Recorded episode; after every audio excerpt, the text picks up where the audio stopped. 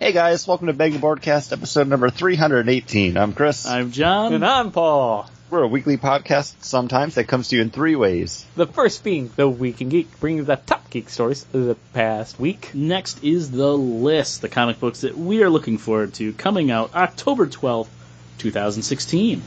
Then we follow it up with our weekly rotating main topic, and this week we're taking a look back at some of the comic books that came out in August, right? Mm-hmm. Okay, Yep. because we're behind because it's my fault. No, September. September. September, not September. August. Is it September? Okay. Oh my goodness. I know I forgot what we lost a couple is. episodes because my work schedule, and then there was a hurricane here, so So Chris, you're not Exactly. dead. I'm not dead. things are okay. It was on our side of things. I mean, since I'm in Central Florida, it was basically just really rainy and windy and just terrible storm. But Did I mean, you it was lose a lot any more serious windows? other places. But Lose any windows? Lose any trees? Lose any power? uh, uh, power went out, but nothing else really happened. Some palm fronds were knocked off the trees in front of my apartment. That's about it. You should save those for Easter. I'm not doing that. I like fron- pond fronds. I didn't know that's what the technical term was. That's that's what they're called. You They're know what? fronds. We're a podcast that comes to you in three different ways, and also in ways that will enlighten you. Hmm. And we will enlighten you by imbibing some beer. And uh, before we talk about ours, because ours pale in comparison to yours, Chris, please explain what you are drinking. All right. Well, when I went to go get beer for our next recording, I went to my local beer store, and I always check out the limited edition releases first, just to see if they have anything from breweries that I like. Um, if there's anything that I've been waiting for to come out that's like just now appearing in the area, and they had three bottles uh, from a brewery I haven't heard of before, and this is Sound Brewery um, from Washington. And these were branded Mortal Kombat X, and each one has a different character on it. There's Raiden, Sub Zero, and Scorpion. Sub Zero. Scorpion. Thank you, Paul. You gotta say it in the Mortal Kombat voices, otherwise people don't actually know. Yeah. Yeah. Um, Scott was but they were here, he about, would be able I to. think, ten dollars a bottle. So I was like, you know what? That's not outlandish. I'll give these a try. Um, so yeah, because when you see Mortal Kombat beer, you buy Mortal Kombat beer. I mean, that's just one of the rules of having a podcast. And So uh, I'm I'm starting off with the Raiden Imperial Saison. Ooh. And for this, they say this amped up Imperial Saison has an electrifying blast of hops and CO2 that shock the tongue and thrill your senses. The aroma hops out of the glass with earthy herbal notes not far behind. And I, I will say yes, this is a, a Saison. oh, okay, it's- it is. It's not standout. It's not terrible. It's, it's a nice, drinkable kind of farmhouse beer. It's not shockingly good. It's not shockingly good, but you know what? It has Raiden on the bottle and it's not bad, so I call this a win right. uh, for Sound Brewery. Um, oh, but it's not a perfect. Oh, it's, it's not. It's, but it's not a fatality either. Would it be toasty? It's Um, not his no, finishing move. It's it's good. It's got like that kind of nice banana breadiness that I enjoy out of a saison, just with the spices on it. So now that you opened the bottle, will you finish him? I, I, I will finish him. I mean, You should have just they are bomber sized bottles, so I'll probably finish this glass and then like leave this on the side for later in the show as we continue to talk. Because you guys have a bunch of beers Yeah, we have today, so I'm going to need to try to keep up with you. Uh, this first one, John uh, was able to grab us. Uh, Big Ditch. He, he said, "Get over here." yeah, he said, "Get over here." Uh, he was able to grab uh, from Big Ditch, a very small local brewery. They just Yep. started canning They just started canning. and distributing. So, Uh, uh, and they do all fresh beers. Everything needs to be kept refrigerated. oh, so that's a good thing it was in my freezer or fridge this whole time. When I brought them over, I told you. I know I didn't. I, didn't Uh, I remember. John saying that like last week or the Yeah, week says- before when talking about Big Ditch beers too. It says it right here. Drink this beer fresh. Keep refrigerated. Drink this beer fresh. Keep refrigerated. It's repeated across the, uh, the can here. And this is uh, Lowbridge Golden Ale. And I'm going to stop talking so John can actually say something important instead of me just rambling. Uh, it this tastes like uh, a Labatt's, you know. Is it the Copy Golden Ale featuring Old World American and German hops? It has like a little bit of a. it has like a little bit of a weediness. It tastes it tastes good. I would I would drink this if there was really nothing else. Uh, I wouldn't actively go out and buy this or seek it out, but I can see where some beer drinkers would love this beer, especially if they're just like Labatt drinkers. Yeah, but I would still. I'm not just a Labatt drinker, but I'm still a Lab, Labatt drinker, and uh, I would still drink a tall boy of Labatt Blue Light over this beer. I don't think it's bad. I, don't think, it's bad, but I, it's I think not that better than that. warmed up and we sat talking before we recorded for an hour. Like it warmed Even up and I just, drank it fresh. I liked it. Like when it was ice cold, I thought it had a nice bite to it. You can say the same thing about a Labatt Blue. you know, and you, know what? You can uh, say what I it like doesn't about, make it true, but yeah. You know, also you don't need to keep it in the fridge. You can just keep it wherever the Labatt Blue. Because it tastes like shit no matter what. Yep, no matter what you do. uh, Chris, that is true. You could say about it, and it is not true. But you can't say that this news didn't happen this past week. Well, you could. You could just be like, nope, didn't happen. Not like that. Oh, I, I guess. Well, you would be wrong. And we have some exciting news, right?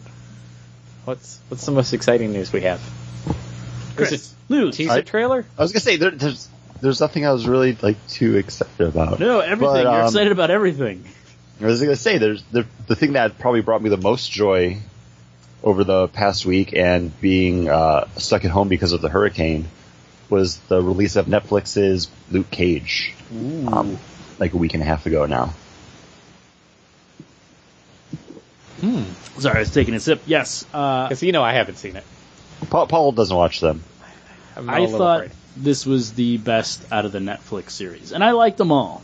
Um, I think this was the most well done. I mean, the the music with it, the casting, everything was so spot on, and it had some. I mean, it had some drama to it, but it had some fun, and there was definitely. I mean, those cliffhanger cliffhanger endings. I think twice. Like the one night, my wife was like, "All right, when this episode ends, we're going to go to bed. And then the episode ended, and she went, come on, and then started the next episode. Uh, and I did the same thing towards the end when I was like, all right, can't, we can't just leave it like this. We got to watch the next episode. I will agree. I think this is my favorite of the Marvel Netflix shows. Even though towards the end it kind of falters. Um, you were right about the finale. It kind of left me just wanting a little bit more. I, they could have But- done a better job with the finale. But I, I did enjoy it. Um, I think Coppermouth was a great villain. Cottonmouth. Cottonmouth. Sorry, yeah. It's Yeah. okay. Uh, you should take a sip. I think your mouth is dry, almost like you have cotton. Almost. John is hating me. You and your jokes today. I, I'm not in the mood. not in the mood. I, I, I do really enjoyed this. I after finishing it, I want to go back and rewatch the rest of the shows like Daredevil, Daredevil season two, and Jessica Jones, um, just to appreciate those because I I burned through these seasons so fast because I just love them that I want to go back and kind of look for the stuff that I may have missed and savor it a little bit more before heading into the next one that comes out. Uh, no, I, I hear you. I mean, the show came out on Friday, and I finished it on Monday. I, I don't understand how you guys can do it. Like each of these shows are so uh dark Heavy? and heavy. Like, yeah, they're I can't. they're they're dense. yeah, I can't get through it. Like I watch one and I'm like, ooh. I don't know if I can handle another 50 minutes of that. The Daredevil and the Jessica Jones were ones that I definitely like one or two a night. Mhm. Moved through them. Took me about a week and a half. This one was just so there's there's I wouldn't say there's something light about it, but there's mm-hmm. something that it just is well shot, well executed. And when an episode ends, you just really want to go on to the next one. Mm-hmm. And I mean, the one two weeks ago when we didn't record on a Sunday, my wife and I just sat there and all day like just binge watched that and like movies. Hmm. Like I can't even get through a like a light show like The Flash that quickly. Like I just started that came up on uh, Netflix on Tuesday, and Kate and I were only four episodes in. So I guess that's a little fast, you know. It came up last Tuesday. It's a week ago, so almost not even one a day. Yeah, I don't know. I I'm a binge watcher. My Mm-hmm. wife is too. I mean, she and like I think three weeks watched all of um, oh, what's that English show with the Downton Abbey. Downton Abbey? You know, she Mm-hmm. cruised through that, which I like because I could just go watch whatever I wanted to watch. She doesn't like watching horror movies and anything. but uh, yeah, no, I think Netflix was great. I the I'm I'm looking forward to and what we got also uh, at um, on Saturday we got a release of another trailer for Iron Fist, which I am excited about. Yeah, coming out from New York Comic Con, we got they had a whole Defenders panel, um, and we got first look at everyone together uh, on the stage. But we also got the Iron Fist trailer, which stars out what's his name, Finn Jones as Danny Rand. Yep. Defenders And on I'm- the dais. I'm looking forward to the show. As soon as I saw his fist start to glow, Glow. I was like, okay, yeah. Um, I liked the action in Luke Cage, but it was more just kind of like brawly, and I missed what I had in Daredevil, where everything was a little bit more choreographed. So this looks like it's going to be a little bit more up my alley, action wise. Yeah. No, the trailer just got me super psyched for the spring. And um we also have like uh some other like little Defenders news. Um they're shooting season 1 of The Punisher now.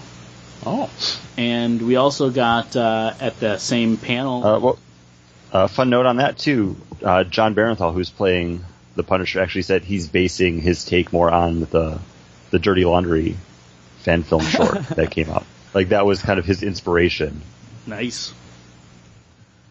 Uh, yeah, no, that'll be good, especially for this this Punisher now after the events of Daredevil season two. ooh, I think that's a good kind of play for him. Uh, but we got that. We get we did get some casting news from that. They they cast a hunk to play Micro, which I wasn't too happy about. I don't know, you know, get Sipowicz from NYPD Blue. That's who we need for a Micro. Or Wayne Knight. He already played him. I don't, I don't, I don't even know who. Yeah, yeah. It's fun to stare at you after Yeah. I say actors' names. Uh, Dennis Franz. nothing. He's got nothing. He doesn't know who that is. No. Uh, um, and then we also got the casting of who's going to be the big bad, quote unquote, for the Defenders, and it is Zuul. No, no, she's Dana she's- Barrett. Dana Barrett. She's the gatekeeper. She's waiting for the keymaster. So she's going to be the uh, big bad. That's kind of cool. That's good. She's an action star. she's an action star. She can kick butt. yeah, She can be men- menacing in the background. I know. I mean, look at her in, in the movie Paul. I, I didn't That's see true. that movie. Oh, Well, have you still not seen that movie? Yeah, but she was also a good uh, villain at the very end. Spoiler alert! In Cabin in the Woods. True, Cap. Yeah, spoilers for Cabin, Cabin in of the, the Woods. I want to rewatch that. It's been a while since I've seen it. It's a pretty good horror movie. it's a good movie. I really like it. I should Just find that complete side conversation. I was trying to think of what movies I want to watch for Halloween this year. Mhm. I mean, Hocus Pocus, obviously top of the list, but I think Cabin in the Woods is going to be the other ones. I think I think that's a good one to add. Yeah, uh, Army of Darkness or one of the Evil Dead's.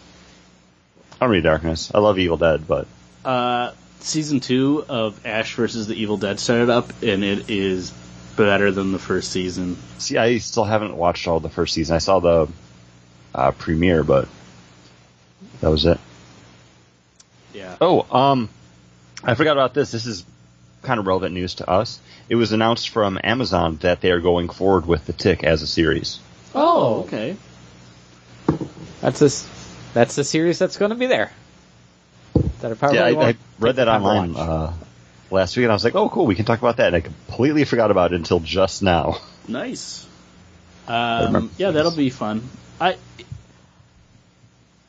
I, I, when we had the conversation of when we watched these shows, John Claude Van Johnson and the Tick were the ones that are going to be competing against each other, and it would be just the Tick would be something that would work better as a TV series, where I don't know how well Van Johnson would do. So Yeah, it was, good. it was a lot of fun though. oh, it was so much fun. And if you want to hear what we say about those, that's actually what was it? Episode I gotta look it up. Three thirteen. So I'm checking the show notes. Yep, episode number three thirteen. Nitpicky is our review of John uh, Claude Van Johnson and the Tick. From Oh yeah, because I was being nitpicky. Very nitpicky. But yeah, what else we got? Mighty Morphin Power Rangers trailer came out. Yeah.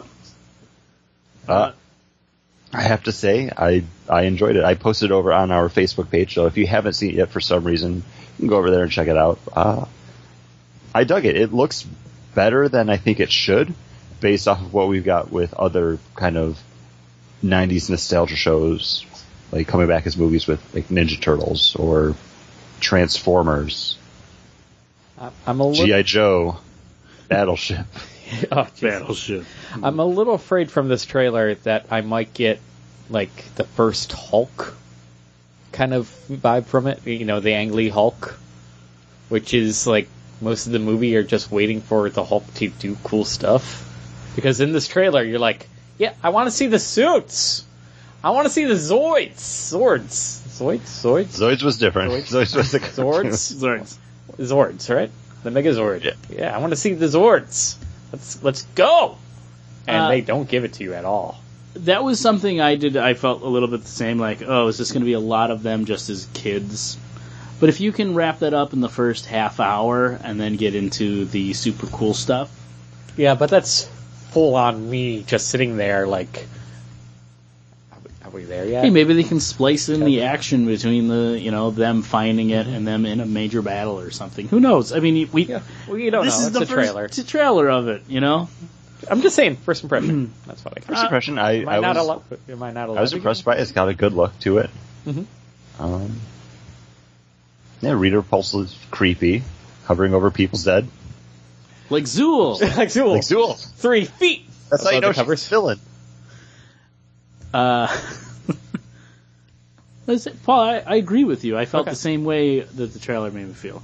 Yeah, but, But at the same time, you gotta like, mm, it's just a trailer. We- I'm trying to keep you from being nitpicky. I'm can be nitpicky. That's why people I know. show up here. That's why people listen. They're like, What ah, is- how is Paul going to be is Paul nitpicky gonna this say? time? I thought about being like really dumb and doing a review of the original Mighty Morphin Power Rangers movie trailer, but I I decided against that. I just I watched that not too long ago. Well, probably about two years ago, but I watched it. Uh, Uh, I watched it not too long ago. I think we watched it together. Is that okay? Is that the last time I saw it? Yes. Um, which you can watch all of the movie on Netflix. Someone did post it. Oh, on They're YouTube. sky- yeah, they're skydiving. it starts right up at the beginning. Oh, that movie. No, I'm looking. I'm I am looking forward to this. There's some movies out there that I like, even like um, X Men Apocalypse. I still have no. Nothing is driving me to see that movie. Yeah, I still haven't seen it. And even like Caitlin was like, eh, "Do you want to watch this?" And I was like, "You know what? Let's not rent it. Let's save our money. When it comes up for on anything to watch, we'll do it then." I think they have the last Transformers movie on Netflix now. It was either Netflix or Hulu. I saw it on. I Uh, can't it's remember. It's been on Hulu for a while, I believe. Okay. So I was thinking about watching that because I still haven't seen it. Oh, I mean, don't do it. not that I necessarily need to see it, but You know what? But- Watch it after this when you have all the rest of those bombers and you're already half in the bag. Watch it then because that's the only way to watch it. It's so awful. note taken. What other news did we have? Paul, you had a bunch of uh, game stuff. Oh yeah, I, game stuff. I had uh, the reviews are out for that micro or that mini NES, and people saying, "Hey, it works great," except uh, you only get a three foot cable cord, less than three feet of c- cable between you and your controller. So with uh, those HD DV, those huge screens that you have that tell you you should be sitting at least five feet away uh, or more to get the full picture in effect, so you don't see all the different pixels there. Uh, especially you know when you're emulating something, uh, it might it might cause some people a little conniption. So invest in a long. If you buy one, invest in a long HDMI cable and make sure that's like on a table next to you as you play it or something, because otherwise you're going to be right in front of your really big screen. Uh, and I think, I mean, that's basically the length of the previous old school system controllers, because I remember always sitting right in front of the TV, Right. and you know, because you didn't, it didn't reach the couch, it didn't reach the chair, so I always was sitting on the floor. But those In front of TVs also TV. sat on the floor. I never had one that sat on the floor. Oh, how, how tall? How far off the floor was it? Three feet above the covers? yeah, Not, but not mounted on a wall like wasn't they are now. on a wall. No, You know, I'm just saying that now TVs are like mounted on the wall. They're like almost they're 40 to 50 inches. They're 60 inches. They're not not something you really want to be only three feet away from. yeah, So, so I'm just saying, it seems like a good thing. It seems I, I'm surprised they didn't do like a wireless controller. Yeah. And I understand like, oh, that's like a little more technology. We're putting something out for fifty bucks, but it's really kind of you could have just had them battery operated or yeah. you know anything. But uh, yeah. I, I also talked about uh, Twitch becoming a part of your Amazon Prime account. You, you can get the Twitch Prime, so you can watch other people play classic video games as far away from the TV as you want because you're not actually controlling anything. So I, I don't understand that. Like watching someone play video games was the worst part of playing video games over at your friend's house when you were growing up because they only had like the controller and you had to like quote unquote take turns. I don't Yeah. I don't want to just sit there and watch people play games unless it's something like uh, oh hey here's a walkthrough because I get stuck on trying to figure out how to solve a puzzle or something. Yeah, walkthroughs are know. good. I, I watched a little bit of gameplay footage for um, the new Resident Evil, the first person oh yeah, the VR experience. weird, yeah, like that thing. Just because I was like, oh, this is creepy. I want to know more about it. But yeah, like I couldn't just sit and watch somebody, somebody else's game. I, I, I don't watch Twitch either. Just doesn't interest me. But I'll watch people play board games, which is funny because you know on tabletop, Wil Wheaton's Yeah. thing. But it's also they're telling jokes Yeah, and being t- yeah. humorous. Well, I'm guessing that's what happens on Twitch too. Like these are people that you know have a personality that are talking up the games and talking about You're watching the that. games. t- while- you're watching somebody talk while they're. You're not just watching the game. yeah, right, right. I believe that's all part and parcel. Of Is it like MST3K? Like you see a silhouette of them I don't, in front of the game? I've never playing? done it. Uh, I don't know. You can. Sometimes people will have like a webcam on and have like an overlay where you can see them talking and like interacting and stuff. But yeah, Yeah. not for me. No.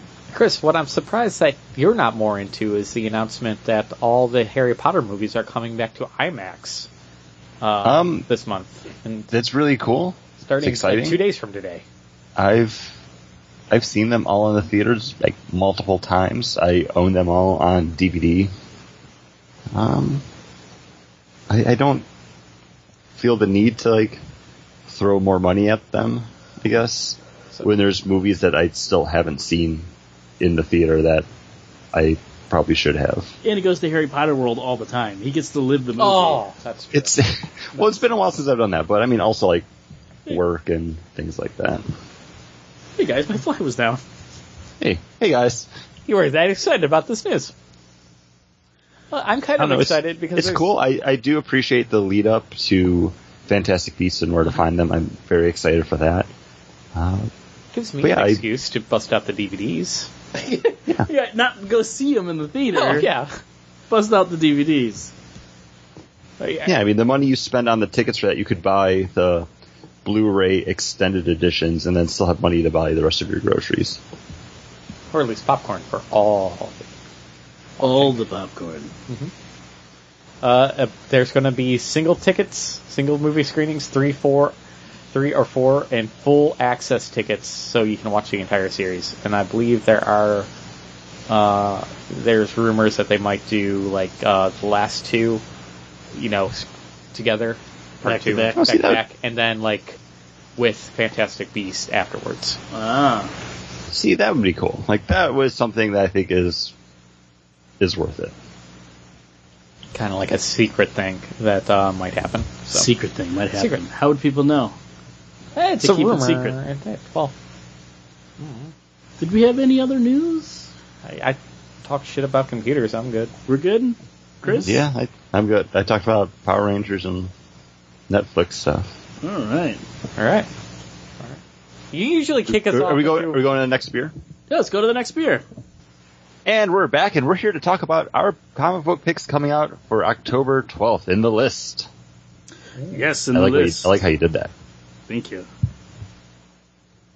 So who who who should talk first? I am looking forward to uh, one. It is October, so I love me some Halloween movies. I love horror movies, and I am looking forward to the sequel to the Lost Boys. This is Lost Boys number one of six from DC Comics, and this is uh, continuing uh, the events that happened on the bloody boardwalk of Santa Carla. Didn't we already have a Lost Boys sequel? Yeah, you had some really bad movies. Because I remember watching something else with the Gecko Brothers in it. Yeah, no, they made a couple bad movies. Okay, it, is this like the new canon one? Are those like disregarded? Those are disregarded. This is taking Okay. place like a year or two after the events of the movie. Uh, written by Tim Seeley, Scott, uh, art by Scott Godlewski, and cover art by Tony Harris. okay, Uh, I I'm looking forward to this one. yeah, I, it's. I'm hoping, especially with Tim Seeley on it, it's just going to be a fun horror vampires with the Frog Brothers. Was the Frog Brothers? Frog Brothers. Oh, I thought it was the Gecko Brothers. No, that's from That's from um, Dusk Till Dawn. uh, yeah, Dusk Till Dawn. Wow, sorry. Is that why they're called the Dust, uh, the the Gecko Brothers? They probably a- named that after the Frog, the Frog Brothers. Brothers? I would imagine.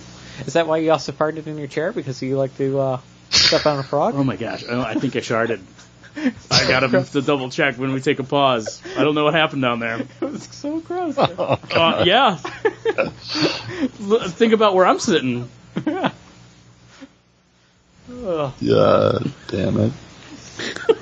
Let's just take a pause now so you can check yourself before everything horrible happens. I'm fine. Oh, You're sitting in Paul's chair. yeah. It's just these metal chairs. It's fine. I didn't So really cushiony. shit myself. Chris, yes. what are you looking for? I thought you to? paused. No! Well, when am I gonna go look? You said you were Well, fine! of course I said that. Then we're pausing! Chris, what are you looking for? no, then we're going forward! I don't know what to do. Talk about your book, please. Alright, I'm looking forward to the uh, newest Spider-Man crossover coming up from Marvel Comics, written by Dan Slott, and this is the Clone Conspiracy number one. Uh, this is what they've been teasing with Dead No More, where 90s villain the Jackal has returned, and it seems like he's been cloning a bunch of Peter Parker's friends, family, and villains, and who knows who's actually real and who's a clone now. Because people are back, maybe they've been in life and still clones. I don't know. It's a lot of craziness. It's dealing with clones. But I have to say, I do really enjoy Dan Slott's crossovers. I can't read the actual Spider-Man book anymore. It just doesn't grab me. There's nothing actually wrong with it.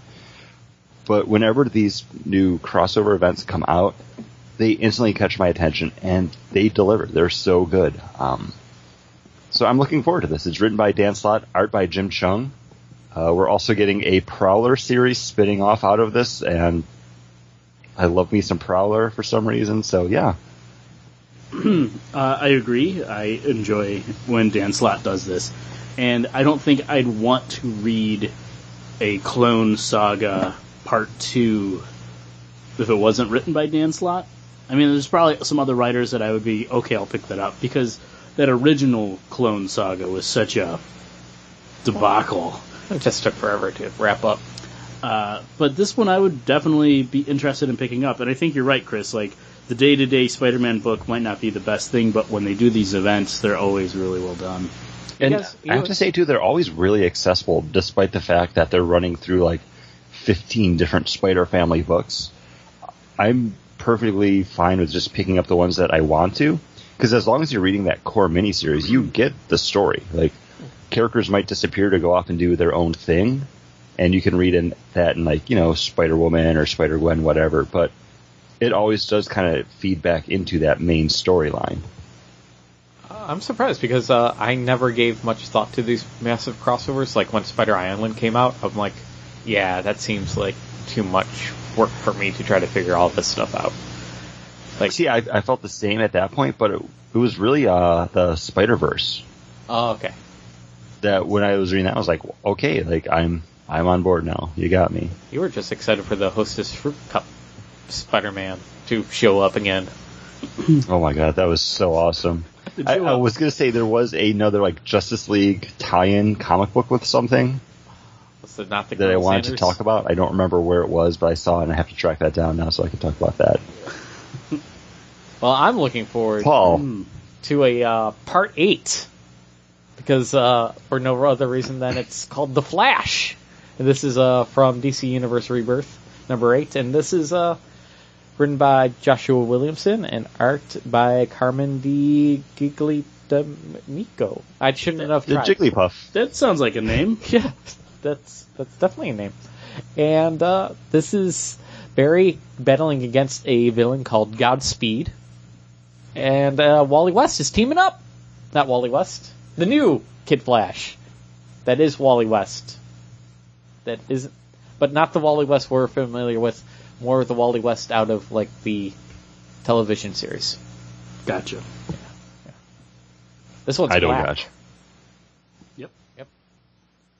I know. Alright, so how's the Flash been? Like decent because you've been keeping up on it, or No, no, no. This is me jumping into it because I've Oh, been okay. enjoying uh, because Netflix has the Flash season two on it now, and I'm like, you know what? I think I'm ready to read a Barry Allen comic book again. Because when the Flash first started, I'm like, no, no, I'm Barry Allen, not my Flash. You know, and now I'm like, okay. It's it's basically going to be the television series Flash. I feel from like now you on. said this when issue one came out. Yeah, but issue one didn't actually focus on Barry Allen at all, didn't it? The zero issue didn't, but the Yeah. issue one. Did. Oh, Yeah, well, it- okay. yeah. By the rebirthness of everything. Well, that's yeah. That's why I thought you were keeping up on it after Nah, the rebirth. but I'm going to try to see what's going on now. Pick this up at its epic conclusion of the first story arc, and see if it's something I would want to go back and read. Because you know, eight issues are out, or if it's uh, something that I'll be like, no, I'm I'm glad I I'm not part of this. It's a pass. And so we'll see. The Flash. The Flash. Godspeed. Godspeed. And Godspeed to us as we tuck into our next beer, because what else do you guys have from Big Ditch? Uh, we are having the ex- excavator. This is the rye brown ale, uh, 6.2 ABV. Uh, this is a nice brown. Again, we I brought it out because I figured it needed to warm up a little bit. I've had this out of the can cold, Uh-huh. and it's a lot better than it is warmed up. Yeah, I like. I get a lot of the that nuttiness, that roastedness no rye. for yeah, exactly. For, so it's a good brown, but man, when you said rye, I'm like, I took another sip. I'm like, I must be missing something. Yeah, it's Okay, I, I did have this one when we went to Big Ditch, or summer from Big Ditch. Mhm. I don't remember. Um, There was a lot of drinking that weekend. there's a lot of drinking that day. Yeah, we did go to Big Ditch. we did. Yeah, uh, I gave it 4.25. Yeah, it's it's a really good brown. Um, again, like I brought it out and I thought, oh, I'll let this warm up a little bit because it's a brown. It probably should be drank a little warmer, and it lost some of its luster. But it also has been, you know, hour and a half just sitting there. Um, but yeah, it's it's a good beer. Um, probably won't replace like Old Brown Dog as my go-to brown when I'm in the mood for a brown. But From it's, uh, Smuttynose. uh, yeah. Um, but it is a good brown that's local. Like, you know, I can, I might not be able to find Old Brown Dog out in, um, in different bars here, but I definitely should be able to find this when I'm out. Chris, what are you drinking? Yes. Um, Which My next one in the Mortal Kombat series from Sound Brewery is the Scorpion Imperial Stout. And this is an Imperial Stout brewed with chilies and vanilla bean. I was gonna say this has got to have peppers in it, right? Yeah, I, I kind of sworn off drinking beers with peppers added to it because usually it's just, it's not good. And no slight to any of the breweries or brewers that do that. It's just, the peppers always tend to overpower everything else that's in there. I love me some founders. Like, ride or die, I'm a founders guy. But Mango Magnifico, I, I can't do it. Like, it's just too much of that pepper right up at the front. Like, and just, it kills my tongue to everything else that comes after it. Um, but according to Sound Brewery, they say this is a dangerously drinkable imperial stout, fire and ice in a glass. The fiery Southwest chilies with cooling Madagascar vanilla bean pair nicely with the exotic notes produced by a magical yeast drink. Uh, and right off the bat on the nose, this has a really nice chocolate to it. And then, like, as soon as you start to take that first sip, you kind of get just like that fire mouth. You can taste the chilies, but after you actually drink it, it just mellows out, and then you get the vanilla bean pop, and then you just kind of have like the smoky stoutness throughout. This is actually a really solid beer. Nice. Um, I'm I'm kind of surprised at how much I like this. Um, I took my last sip a little while ago because I've been talking for a couple seconds now. Uh, I but I still kind of have that heat from the chili in my mouth, but it's not like an overpowering like I need to run out and grab like a glass of milk. Like I just kind of like I'm aware that I had something with chili in it. It's um, it's not as like powerful as like the dragon breath that Paul always likes to refer to Yeah. but I, I think this is like they they found the magic ratio for stout to chili to vanilla bean. That's good because the, the the thing about those beers is like they might be hot in your mouth, but it's what it does to my stomach. It just turns my stomach into just a cauldron of boiling beer and acid, and uh, that's usually why I steer really clear of the hot pepper beers. But again, Yeah, um, I would probably try this because it's Mortal Kombat beer. It, and that's the thing. Like as soon as I went up to the uh, cashier with the three bottles, and I think I I bought something from Abita, like one of their IPAs too, just to have for like day drinking. The uh, the cashier was like, "Oh, another Mortal Kombat fan." I was like, "You see him? How can you not buy him?" She's like, "Do you mind if I take a picture of him? I've been meaning to before they're gone." I was like, "Yeah, go for it." So like, she arranged the bottles on the um, Conveyor. the conveyor belt, and then like took her phone out and took a picture. And she was like, "Sorry, thanks." I was like, "No, not a problem at all." I took a picture and sent it to my friends as soon as I saw them. um, but yeah, I I have to say, while the Raiden Imperial um, saison was basically just a saison, I didn't get anything special about it. This is a beer that, like, yeah, I I will finish my glass. I will finish the bomber. Nice. Good job. Good job, Sound Brewery. That was to Sound Brewery, not you, Paul. I, I don't want you to get your hopes up. And you're saying this is wrong. Yeah, we just cracked open the Hayburner, which is the third beer from Big Ditch, which I have bought. I bought it in a six pack the day that it came out, and I've I drank that six pack over a week and a half, and it was delicious. Every time I'd pour a glass, I would say, "Gosh darn, this is a good beer." and it makes me ha- it made me proud to say like, hey, this is an awesome IPA coming from my hometown, where what I poured in front of me, It's dishwater. it's watery. I I don't know what Soapy. I don't know what happened to this. It's Uh, uh, American IPA. We should mention that, and it's uh, 7.2 alco- uh, ABV, and uh, yeah, it's uh, BigDitchBrewing.com.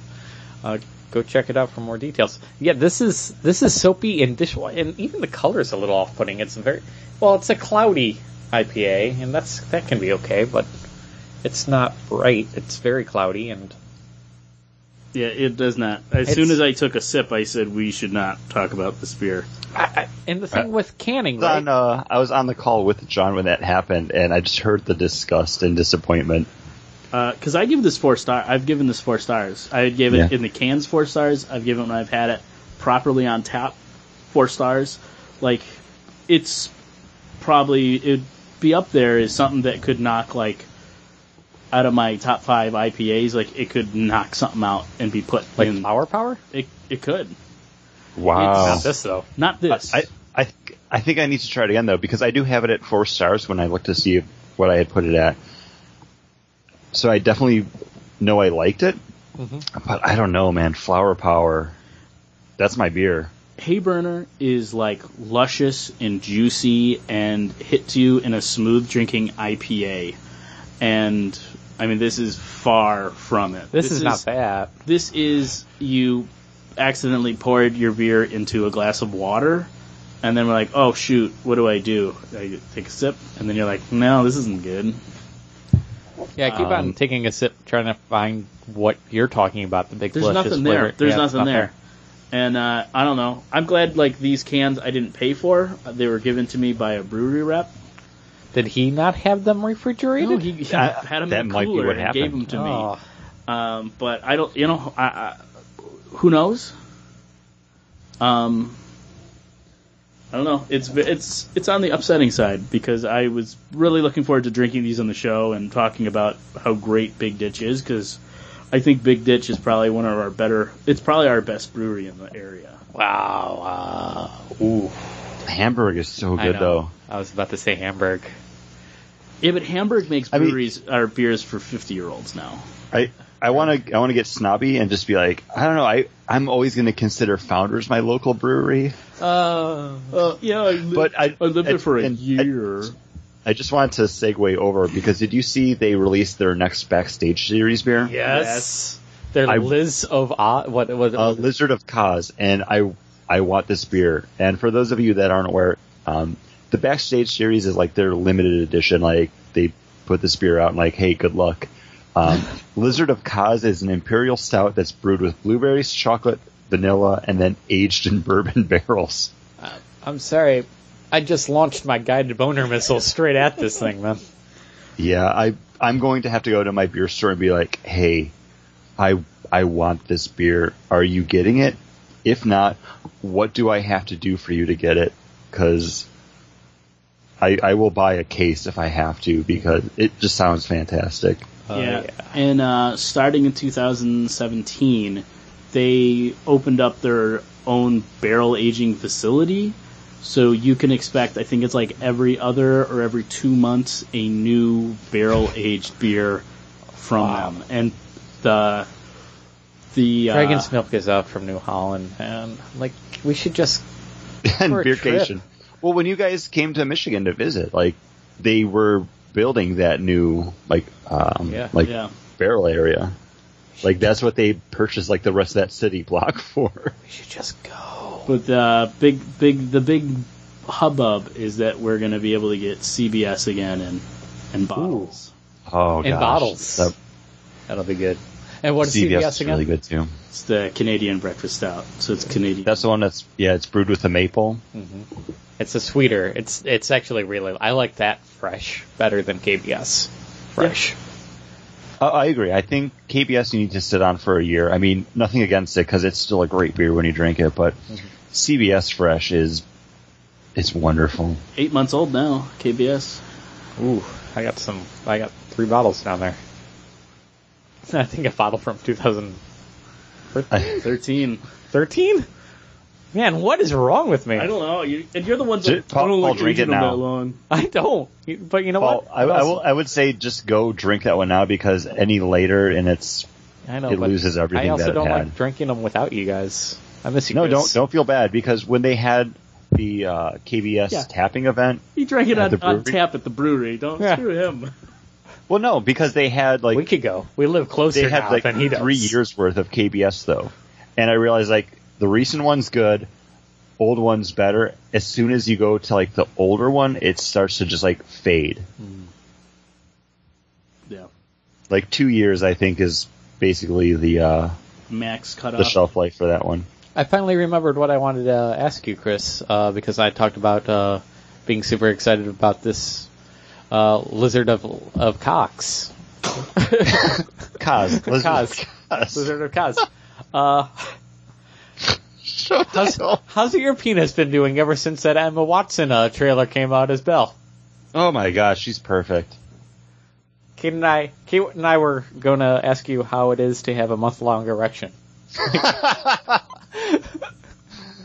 Oh Like, my god. How's it? Um, how's it going? Are you okay? You getting enough blood flow to the head?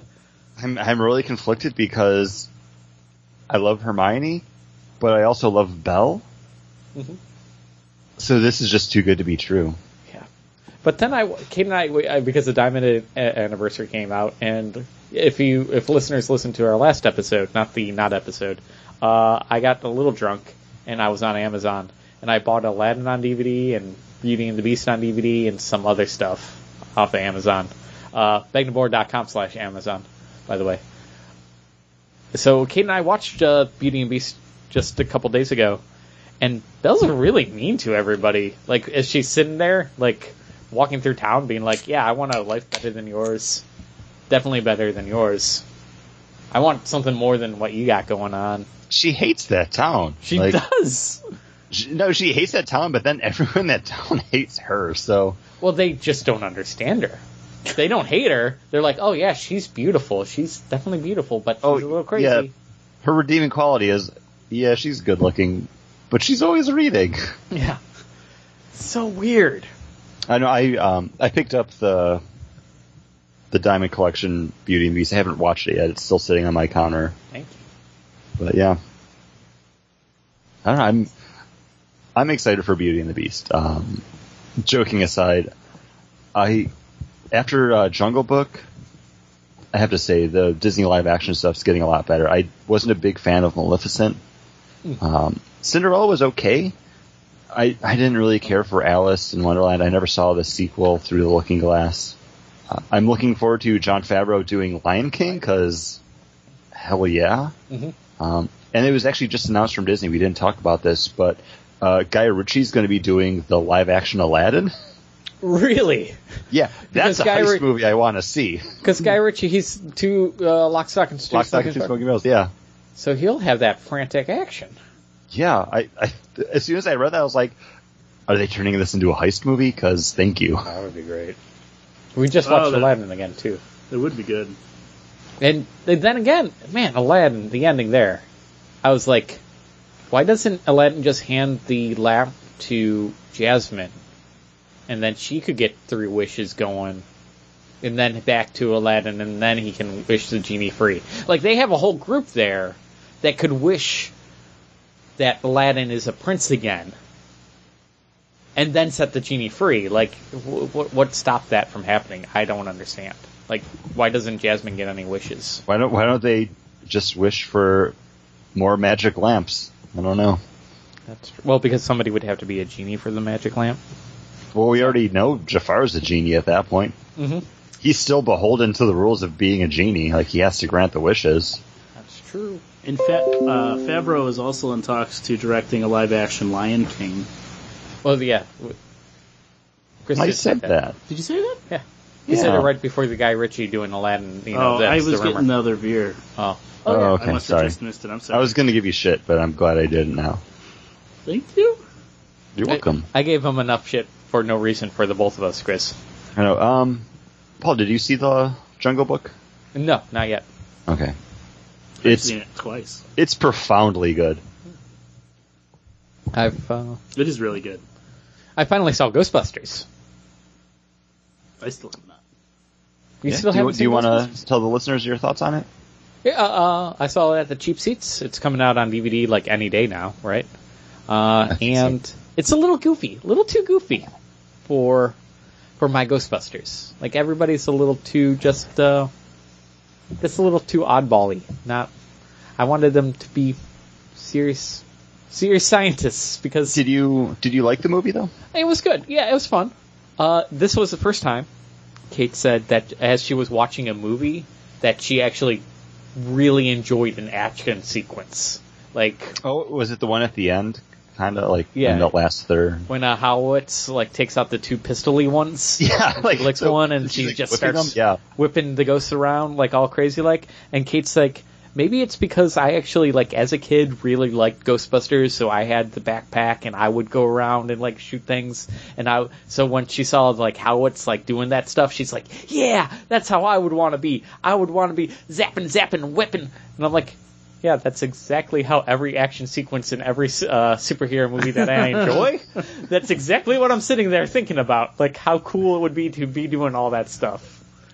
She's Um, like, "Oh, I kind of get that now." Like, Not to right. completely derail, but I saw Ghostbusters with my friend Tyler when I was up in Buffalo for John's wedding, and I liked the movie, but I I wish they had kind of pushed it a little bit more and gone for that hard PG thirteen or like an R, because with that cast, I think the humor could have been amped up a little bit, because everything was just like played so safe, and you kind of used the word. Uh, was it goofy before? Yeah, yeah, they're goofy. They're being They're- goofy. they're goofy, and I, I don't need it to be vulgar, Mhm. but like they can go a little bit more like darker with that humor, and I think it would still fit perfectly. I I did like the movie. Um, I don't think it deserved all the hate that it got. I mean, clearly people did respond to it because it performed pretty well. Yeah, th- Um, I, I think my favorite character though was just the uh, Chinese food guy. yeah, but And that I, so- I don't like uh, Melissa McCarthy, but I liked her like whole uh, the rock that she chained herself to with just looking for that wonton. okay. yeah. Uh, that's actually when Melissa McCarthy's being at her best is when she's like outraged about something, and it seemed like that whole interaction was just kind of like there for her to earn that bit. Yeah, and it seemed, you know, a lot of times Kid and I uh, also, you know, had this nitpicky criticism because that's who I am. Um, that the cameos were really kind of seemed forced in there. Like they're like, ah, let's and then they would last well, there, a little there's too a long. there's a lot of cameos. Like I think Sigourney, like, which Weaver, ones do you do you mean? I think Are you- Sigourney Weaver's cameo was perfect because it was at the end of the movie during the credits, basically during the credit sequence. Yeah, uh, Winston's cameo, Ernie Hudson's cameo. Mhm. You know, real quick at the very end, everybody saw it coming. Like when she says her uncle owns, you know, the the limousine or uh, the the uh, Hertz place, the Yeah. uh, Undertaker. You're like, oh, that's going to be Ernie Hudson. But man, the Bill Murray and also and also, well, really, I had a problem with the Dan Aykroyd one because that scene like it was right in the middle of like everything came together. It's the middle of the action scene, and it's like, oh, it's the really long cameo. It reminded me of uh, Slimer showing up in Ghostbusters 2. Like with the see, I didn't was exactly I didn't like- mind the Aykroyd one because it did kind of just like it popped up so quick, and then he like he makes all those references, and then he's like out. I felt. Yeah, well, he makes all those references, and you're sitting there like waiting for the rest of the movie to start. Like it's, and I felt like it was like ah, just ham-fisted in there, and it's like okay, well, did we really need all these cameos? I guess we kind of because it's not, It, it's what people wanted. but not really so. because it's not them as the Ghostbuster characters. You know what I mean? So it's like it's not a remake. I, I feel like at that thing. point it's no longer a cameo, and then it's an appearance by. Yeah. But what really got me about it, because what I was asking about with your thoughts on the cameos Mm-hmm. was like there were so many people. It's like, oh hey, it's that guy from that thing that I like liked him in. And because when I was talking to someone, I was like, oh yeah, like when Gabe from The Office shows up at the beginning, and I I didn't know his name. Like I don't know like Oh, yeah, what no, else he's he's Gabe done. like, Office. but it's it's him, and it's like, oh, it's the guy that's the announcer for Jimmy Fallon. He's there flicking people off. Yeah, like, that was a little. That again, that whole scene was just goofy. It wasn't Yeah. funny. It was just kind of off-putting. Like the humor that they tried to get in there didn't, Didn't really land. land exactly. And Did Peter MacNicol show up? no, no, He did not God. woo. Annie Annie Potts does though, yep. and she's still perfect. just there's something about her. Like I like her. I don't know. Uh, so there we go. I, I, I liked it. I if they do Ghostbusters 2 Mhm. I will go see that one as well. I set it Um, up. I hope they they push that rating a little bit to try to like squeak out a little bit more uh a little bit more of the darkness because why not go for it, you know? And I do think it is funny how basically the villain of the movie is so representative of people's thoughts on the movie Mhm. that it was like, wow, if only people had known everything they were saying was literally going to be manifested in the movie. How did he think about the? Go- oh, we really should get to the comic. I, I know I did. I don't want to turn this into like a Ghostbusters discussion, but I haven't been able to talk about this movie with anybody else because nobody else I know has seen it. The thing with the ghosts too, like some were like, like come on, the parade float ghosts. Like I'm like they I they weren't ever alive. How could they be ghosts? I kind of looked at that like I did with the ghosts from the real Ghostbusters cartoon, Mm. where they're just like so crazy and over the top that you're like, okay, I guess that's what ghosts are now. Yeah, Kate and I. While really, you still have like those kind of like more realistic manifestations, and then you have Slimer. Like Mhm. those are kind of like that gray area in between, I guess. Yeah. And they were very gray. Uh, Yes. all right, but now Yeah. Talk. we turn the page to a dramatic reading presented by the Bagnum Broadcast from Gotham Academy, second semester, number one, page two, panel one. The soup. How is it? Oh, it's great. It's great. okay. And that was a dramatic reading from Gotham Academy, second semester, issue one, page two, panel It's- one.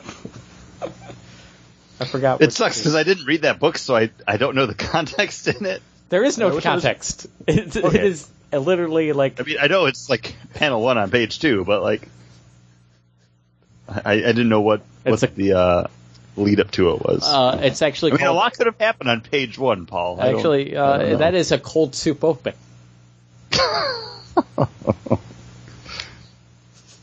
I, I can't save that. No, there's no asking. You don't need to save it. All we need to do is get into our main topic. Finally. Okay, I don't know how to provide resuscitation to that. How about?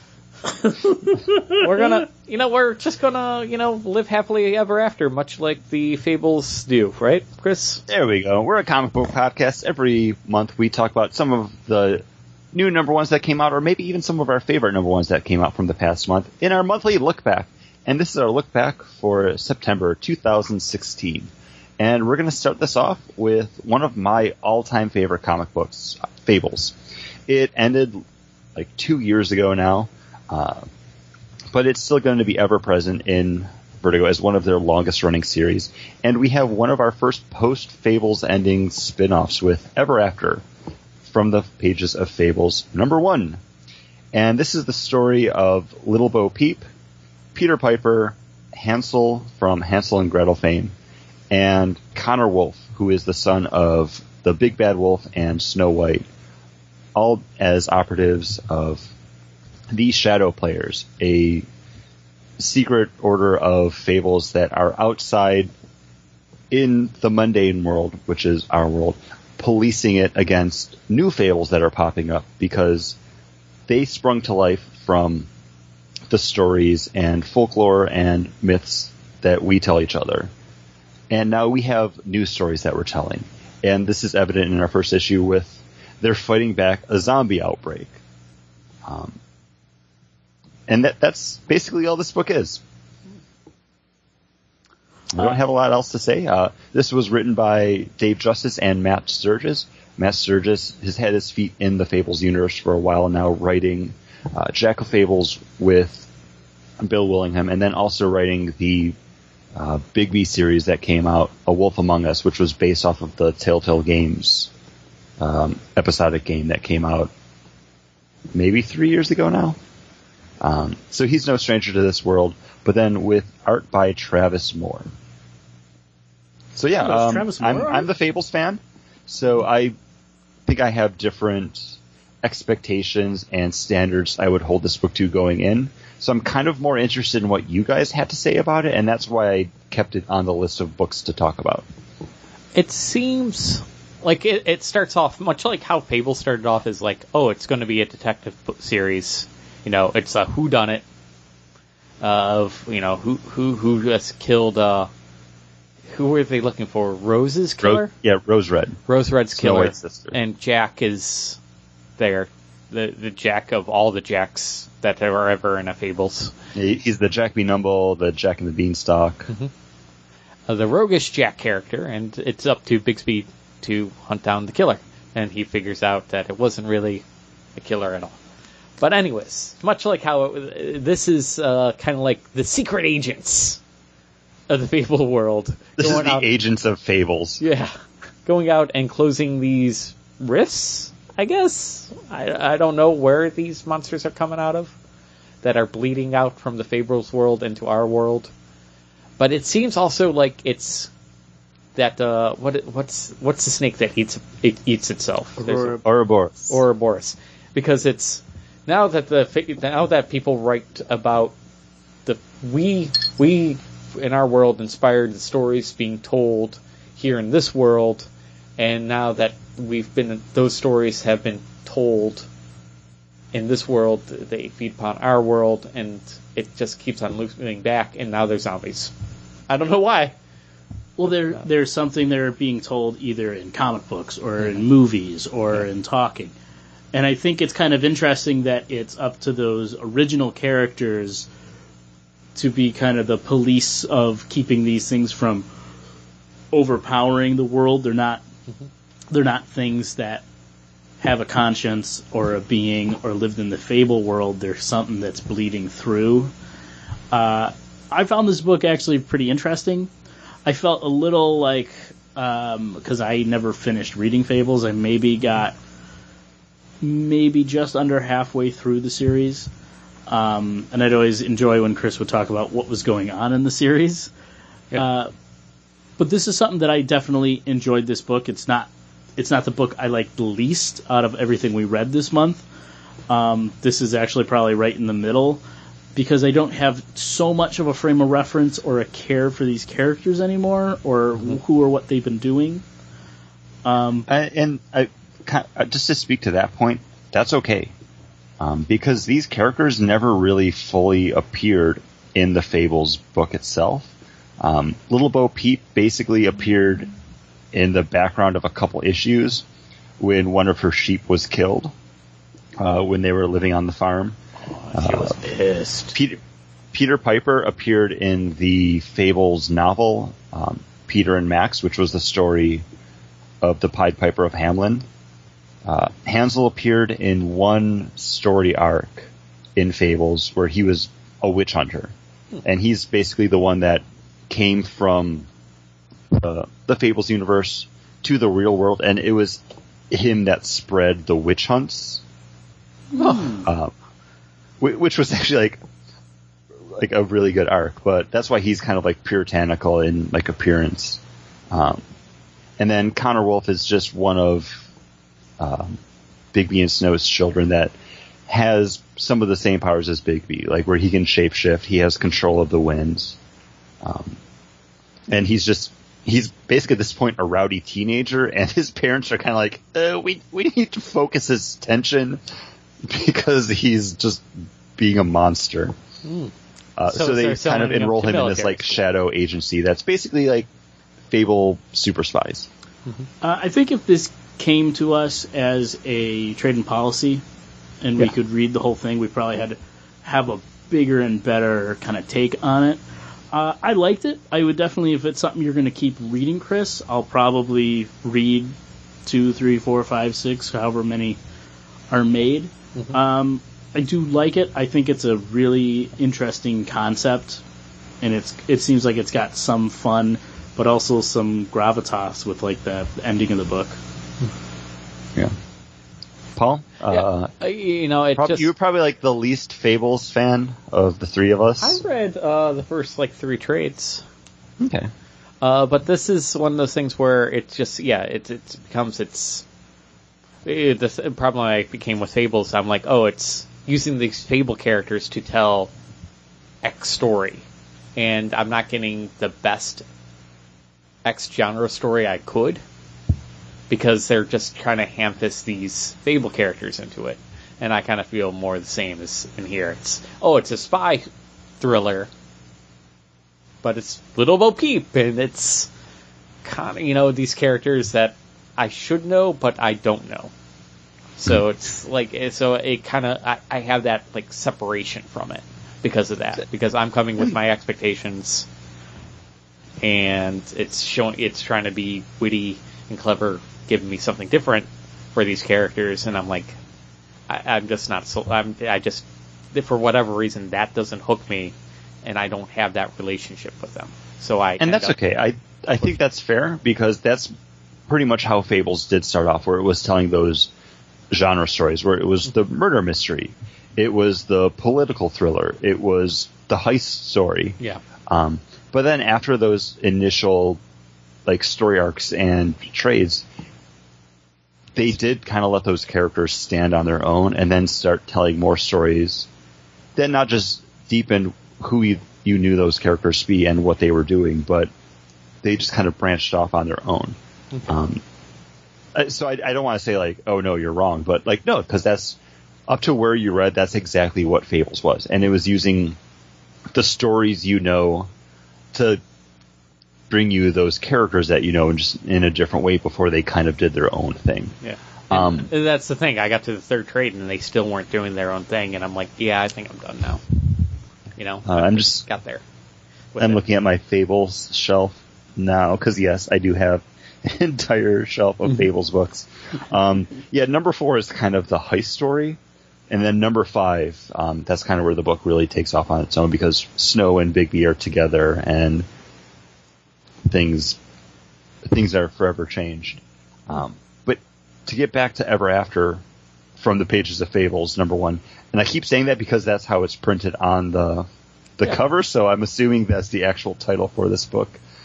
Um, it took me three times of reading this issue. Once when it came out, once like a week later, and then again today to actually formulate a full opinion on Oh. it. Because when I first read it, I didn't care for it at all. Then my second reading of it was just to refamiliarize myself with it because we were supposed to be talking about it two weeks ago. Um, and then the third reading was again just today before we recorded, just to like pick up on things. And I want to say I didn't really fully like it or appreciate it until this last reading. Um, it's not my favorite Fable story. It's not my favorite Fable spin-off. It, has its faults. I think I will buy the rest of this first arc just to kind of get that full feel of it to decide if this is something that I want to pick up in trade to have on my Fable shelf because I have all the Fables hardcovers. I have all the Fables. I have half of Jack of Fables. I have all the Cinderella books. I, I basically guess I'm talking myself into just buying in trade at this point because I'm a completionist. But I don't know if this is something that I necessarily need to rush out and buy it as they come out to have it, or if it's just one of those things where I like, oh, you know what, I could use something to read. It's like comic book week. Let me go to the comic book store and see what they have and pick up the trades, like I did with um, Jack. So it's not great. I don't think it's the best window into the Fables universe. If you're a Fables fan, I think you will glean a little bit more from this um, because it does pick up on those like bit characters that you saw before. But ultimately, I think it is a good first issue because it is pretty uh, accessible. They lay everything out right there at the beginning. Um, but if you're going in fresh, I I don't think this book is going to sell you on what Fables was. Uh, I would agree. I would definitely agree to that. Uh, so, uh, next book we have on the list would be Batman Beyond Rebirth number one, and this is coming out from DC Comics, and this was written by Dan Jurgens, who you may know from basically pretty much anything that's Superman related from the 90s, uh, with art by Ryan Sook. And this is the reintroduction of Terry McGinnis as Batman Beyond in the future. Um, I didn't read the Batman Beyond series. I wanted to because I heard Tim Drake was Batman because Terry died. But I never actually got around to picking it up because it was one of those price points where the trade was always just too much than I felt comfortable with paying. Um, but hey, you know what? It's the look back. There's a Batman Beyond book. I loved Batman Beyond. It was one of my favorite uh, callbacks when we did our favorite Justice League episodes uh, with Epilogue. Why not talk about Rebirth number one? And I think that probably had the biggest problem with me reading this is I just watched that cartoon Yeah, epilogue. that I was like, ah, all right. Um, I can say the art is good in the book. Mhm. Um, I don't like the new Batman look in this. It's it's the eyes. It is the eyes. They're too big. I, I love Ryan Sook artwork. Um, and I know we didn't talk about the art forever after. I think that's like the one stumbling block that we kind of always hit. Like we talk about the book itself with meandering off about the art. Well, the thing is, the the- art didn't do anything for me. Like, so Yeah. I wasn't gonna like. There was nothing horrible about it, but there was also nothing extraordinary about it. And also, they're fighting a bunch of zombies, which were all just kind of lumped. They weren't, in, and they weren't even like Yeah. they. They first, weren't individual. First page Yeah, was they were fighting zombies, and then they weren't. They were demons. Huh? I don't know. But No, I, I, lo- I love Ryan Sook. His artwork's fantastic. And the only thing that just distracts me is every panel that Batman is on, I'm just like, the eyes, they just, they look awkward on that costume. And it's not just because they're different. They're li- Um, they look like they're trying to be like bat wings. Yeah. It's just like they're so elongated. And even if you look at the cover for this book, it's just your typical Batman, like, lidless white eyes. But when you, like, start reading the book, they're elongated and they're, like, super pointy up at the top and at the end, and they're all red. Mm-hmm. It's, Even the bat symbol on it with the all red is a little too large. It does seem too large for the chest too. Yeah. see, I, I, I didn't even catch that, but it's probably because I was always looking at, At his eyes. eyes. But the rest, the rest of the artwork, like, it's, it's Ryan Sook, so it's all, like, super clean and fantastic. Um, The best, the complete best part complete of sidebar. If I had to pick someone to draw a like comic book adaptation of Blade Runner, I, I would want it to be Ryan Sook after looking at this book. Uh, I think the best looking art in this is the flashback stuff when he meets Bruce for the first time. Because, like, all the panels, like, the panels, the layouts work so much better than the other stuff. Mhm. But, I'm trying to find that right now. because, like, it, the, the panels are on top of each other with no white background showing. They're laid out on top of each other. The coloring's a little different. And the art feels a little different. But then you go like right to the page where it's back into the mm-hmm. current or the future. It it's like got the white borders on it. It's it's still good. It's I still like it, but it mm-hmm. doesn't have that same feel as those flashback pages. And I think the flashback pages look the best. I, I when I look at the flashback pages, I'm really reminded of Tim Sale's work on stuff like The Long Halloween and Dark Victory. Okay. Like it all kind of has that like washed out coloring to it, Yeah. and I don't mean washed out in any kind of negative way, but everything's like It's very muted. It's muted because with Long Halloween and those, they were I mean- trying to go back to those old. It, it was supposed to feel like you were reading an old Batman. Yeah, it's like it's pulpy. You- and when you look at that panel of um, Terry looking at the bat stuck in the clock on page number nine, that's straight up Tim Sale. Like it's just like very stark blacks around the eyes.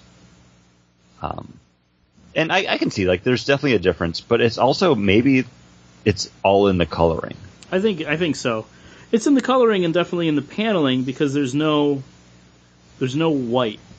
You look at all the other Yeah. pages, every almost every single one has got the white border, the panels white white between panels. I mean the book uh, the art in those panels look good. It's just I like the art and the flashback so much better.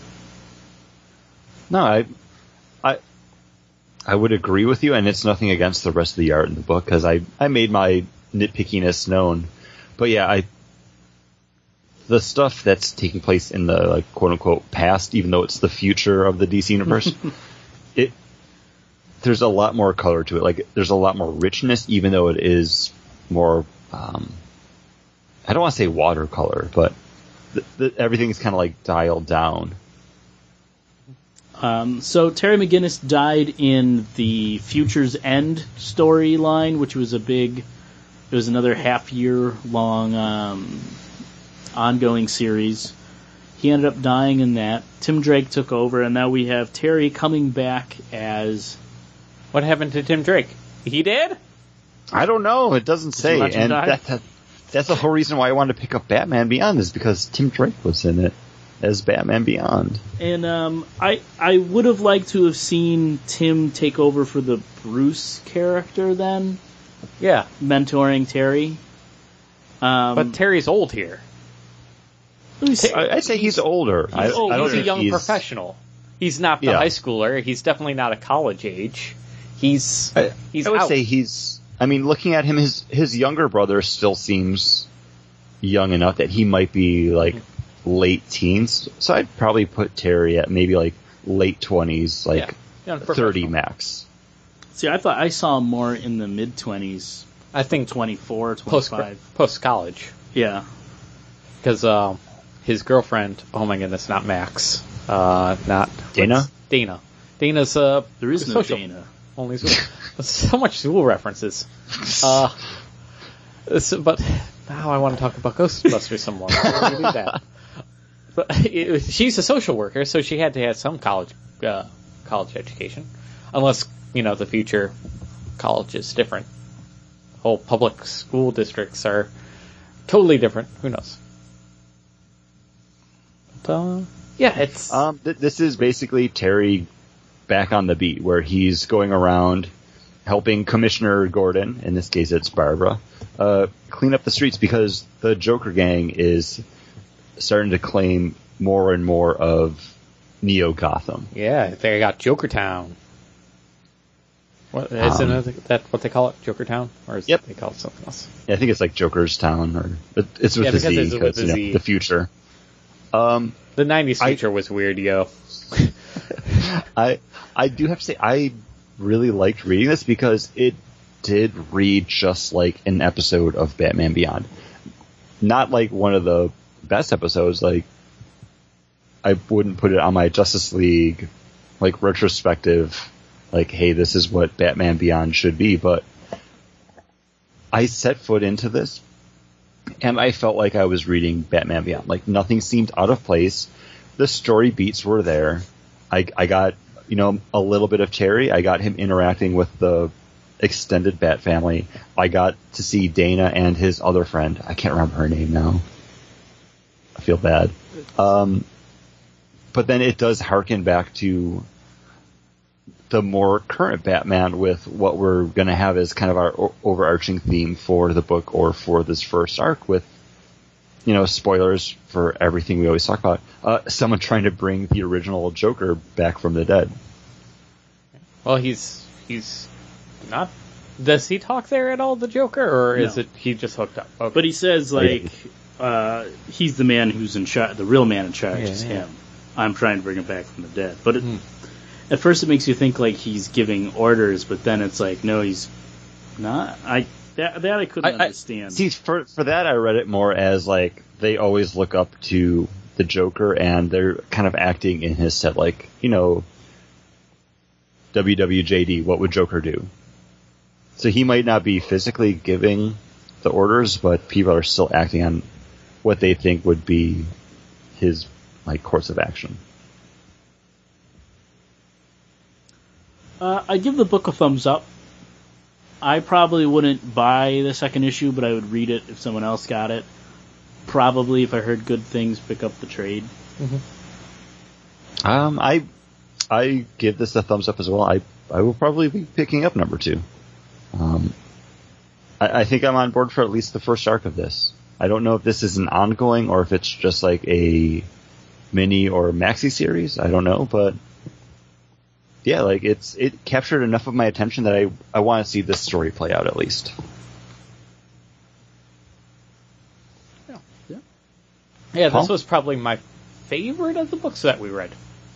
Really? Yeah, believe it or not. But I'm not excited. But unfortunately, I think this was a like one of those down months for me. Like I, all these books I didn't really care for. So, uh, but this would be my number one. I don't know if anyone's looked at ranking. the uh, the list for like episodes for like the upcoming I see. Yeah, you shows. got Enchanted yeah, Sneaky Room. for October October's look back. I think I already have like six books listed for it. I, I got bought a lot of books so far this month. You got five. I think you're you're leading the crusade there, Chris. Go after it. Uh, I think Uh-huh. I had picked up um, the Hawkman Rann-Thanagar War Part Two book. Oh, it's not good. good. Uh, I was I really like let down. I thought it, I, that's why I picked it up. Yeah. It was four ninety nine. Ooh. I picked it up because I was like, you know what? I love that miniseries. That was a good miniseries. Doctor St- or uh, Doctor Strange, uh, Captain. Captain Strange, Adam Strange. Adam- Adam Strange. Strange. He's a captain. Uh, him and Hawkman back together. We haven't seen Hawkman. This is supposed to be the death of Hawkman. I was excited for Justice League Unlimited. You know the comic book written by Jeff Lemire because it had Adam Strange in it. Wasn't that good either. No, Uh-uh. and uh, I also picked up the um, That was because of new DCU though. yeah. It was new CD, new 52. I picked up um, the Dead Man book. I didn't read it yet. It was Uh, so- book. I'm going to pose a question to you guys. What do you want to talk about next? Beer or Teen Titans Rebirth number one? Well, uh, let me tell you about this. Uh, so Kate and I are watching The Flash on Netflix, and she's definitely seeing me nerd out a lot more in this epi- uh, this this. Uh, And she's like, "Why did I marry Paul?" Exactly. Because they're like when they had uh 52 they're like, "Oh, 52 portals opened up." And I'm like, "Ah, 52 portals." In case like what? And I'm like, "Pause." And I push up my glasses like a giant nerd and I explain it. I there's always times where we're watching something and I pause it and I look at my wife and I go, "So here's the story," And and I Ka- fill her in uh, on something, and then we go back to watching it. I'm like, "Jake Yep, Eric." yep. She's like, "Why is that cool?" And I'm like, eh, "Because it's from the JSA and I love the JSA." At work, my locker number is 52, and I haven't been able to express just how awesome that is to anybody there because nobody else reads comics. It's, you just do this dance in front of it. You're like, that. Every time I walk up, I look at it, I'm just like, eh, 52. One, he can't see that dance that you're doing, and two, I'm gonna pass on that dance. But nobody should see anybody do that dance. It was slightly sexual, and there was a lot of fisting going on. Maybe? I don't know. I, I can't see myself when I dance unless it's in front of a mirror. That's true for all of us. But I dance a lot more when I have beer in me. And uh, Paul Oh, and I, I, I need to get my beer. That was the perfect pausing point. And uh, Paul, are, Paul and I are drinking something we've had uh, twice before. This is XPA from the Woodcock Brothers. This is 8.0. Uh, this version has So uh, X stands for experimental. yes, pale ale. experimental pale ale I like to get things described on tape on the tape. for the show. Put it in the box. This is danky. It is very danky. That Hey, Paul used it correctly. This is uh, I learned. They kind of said they were going for with this version. Um, You know how I learned? Because we got it on tape on the show. got it on the tape. and then I listened to that episode and I learned me something. Um, but this one, um, the hops they are using, Wasn't it Mosaic? um, I do not remember. I'm trying to find it here. Because usually I like Mosaic. Mosaic doesn't doesn't uh, scream danky, but No. they they Oh, like, it, yeah, right? Mosaic's a little bit more like subtle. and it doesn't say It on doesn't say on this one, but uh, it's Mosaic, Equinox, and an experimental hop HBC 462. Oh, the 462. So this is super danky, and um, as we took sips out of our glasses, there was still some in the can, and I had Paul try it from the can too. A lot cleaner, Yeah. Um, which you're probably not getting the dank smell when you're from the from the glass versus drinking it out of the can. And also, you know, it's not getting aerated at all when you're drinking it straight from the can. Uh, it is very good. Probably, I think I liked six, seven, and now eight. Like that's how I like them. I really liked six. Oh, wow. Um, I'm like an 8. I like 7 quite a bit. I liked seven too, but I liked the fruitiness that was six when we had it again, like when it was cold and Oh, it was okay. really good. Uh, seven was really good. Mm-hmm. This is probably um, This is my favorite of the danks. of the danks. Yeah, I, could see I like this better than Ridankulus. Oh, I like I- Ridankulus. The Dankulus is like ruby red grapefruit juice. Yeah. I like this better than that because it's more of the pine versus the grapefruity, Yeah. and I, I it just so it, the dank works more here with the pine because it's more earthy because pine's more earthy, more you know versus grapefruity, which seems should be brighter. So when Yeah. you get that And it's dankness like- to it, Lemon lime, grape like not uh not grapefruit like uh, green pepper kind of on the nose. Like it's got a lot of it's got it's a complex nose and the Mm-hmm. it's beer a it's- complex flavor. yeah. And very. uh, that's why I'm putting this above Ridankulus. And what was some of the other dank? We've had two or three other wet hop dank beers. Yeah. I'm enjoying it more. Uh, this is what percent? six point four. Six point four. All right. Uh, tall boy cans. Um. Just bought some uh, tall boy cans for the Sabres game on Thursday. Oh yeah. What? what Labatt Blue Light and uh, Oktoberfest from Rohrbach. oh yeah. Keep the robot cold. Oh, I must because that's how I haven't had anything from Rohrbach in a while. Are they still pretty decent? Yeah.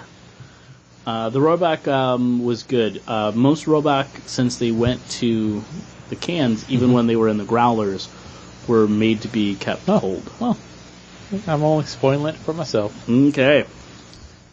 Uh, no, so it was good beer. Chris, uh, I'm dying to hear what the Sub Zero beer tastes like. Uh, yeah, because the next one I have is Sub Zero Imperial IPA, and they refer to this as refreshingly cooling on a warm day, yet also warming in cool weather. An Imperial India Pale Ale that's not all about the hops or all about the malt, but a whole lot of both, fighting it out for supremacy. Drink icy for more hops, warmer for more malt. So it's a Um, black and- IPA, IPA. but is it Uh, a black IPA? No, it's no, it's just a, like, it's just like a standard up, you're gonna IPA. Get Um, This is the beer that actually made me be like, okay, you know what? I'm gonna I'm gonna put these in the fridge and start to cool them because I wanted a little bit more of the hop on it than I did the malt. Yeah. Um, I I wasn't expecting this to be the a kind of hops that I don't really like. Ooh. Um, and I while you guys were talking about your beer, not that I wasn't listening to you because I was. I was trying to find out what hops they used for this beer just to be like, yeah, I, I don't like this one. This is one I can stay away from. And I I couldn't find it. Um, oh, I'm going to take another another sip real quick. wow. It's it's almost as depressing as when we had that one from uh, the Ludicrous. What was it? The from Firewalker, the like Luponic distortion. luponic distortion when we couldn't Number figure out. three, they actually started putting out on the bottle what hops they're using. It was so annoying We couldn't figure that out. Okay, maybe it's it's not the hops. Like maybe it's it was just like the change going from the um, the Scorpion Stout Maybe. Sorry, I'm talking about Mortal Kombat beers. Um, maybe it's just the change in palate going from the Scorpion Stout to the Sub Zero IPA. Um, like I just need to like readjust my palate to it because I took another step, and it's it's not bad. Like I don't want to sound terrible. Um, it's it does have that richness that you would expect from an Imperial IPA. Like there's a depth to that hop profile on it. It's like that mouth coating hop. Like whatever like acids are in there, like they've frozen my mouth. Like I'm still tasting it. I'm just getting ready for it to uppercut me. Um, it, it's not bad. It's not my favorite. In fact, it'd probably be my least favorite of the three. Um, but it's not bad. I mean, this is one that I would put at a three on Untappd. I I will drink it. I will finish it. It's not going to be a drain pour. Um, but I I want to find out what they actually used to brew it because this is one of those hops that I'm just kind of like, eh, not my favorite. Like, I'm definitely more on the like Citra, Mosaic. Azacca. Um, I, I like the more citrusy hops, kind of like the more floral pop than I do the pine coney resin. Yeah, it's it's not bad. I mean, I think spending thirty bucks or whatever for three bottles of Mortal Kombat inspired beer. I, I've spent more for beers I've liked less. Um, if this is something you can find out around you, yeah, you know, give them a shot. Even if it's just to like drink it and then be like, ugh, it was a beer or whatever, and then have it on your shelf. It's it's all good. I'm I'm thinking if I see anything else from Sound Brewery, which I will now put in my uh, brain box as something to Google and find out if I can find them around here. Yeah, I would I would try more stuff from them. So you're saying that uh, sound is a safe bet. So it's It- it- safe and sound. It's it's a sound choice. Oh, even better. I'm I, I'm just I'm looking forward to finishing this one so I can go back to that uh, Scorpion one. Honestly, Really, the jalapenos Scorpion, aren't Scorpion, um, Southwest Chilies, and Vanilla Bean. Probably my favorite of the three. It's like an awe-inspiring balance of just everything. scary. Let's get to a comic book that was the favorite of somebody's. I don't know if that's true or not. Uh, which one? Uh, either Do- Doom Patrol or Teen Titans? Think Chris Paul, said why don't you Titans. introduce the next one so it's your choice? Oh, okay. Uh, I don't have any of the information loaded up because that's how I roll. So I'm going to go with uh, Teen Titans Rebirth number one, written by, let's see here, let's see here, by Benjamin Percy and pencils by Jonboy Meyers. Wow, what an easy way to, what easy names to pronounce. Uh, I will not. I will not pronounce the colored by because that will just uh, mess me Oh up. Oh, yeah, no, don't do that. Jim Charalampidis. And uh, this is the By. Frank Lapidus. That's a lost reference for John. You don't get that, Paul. You don't don't get get to it. laugh at it. I don't get it. But this, this right here is the uh, getting the band back together. And this is the story of apparently Tim Drake. He did. He did, He did. but he but he's not. Uh, and that all happens in Detective Comics, Oh. which has been really good.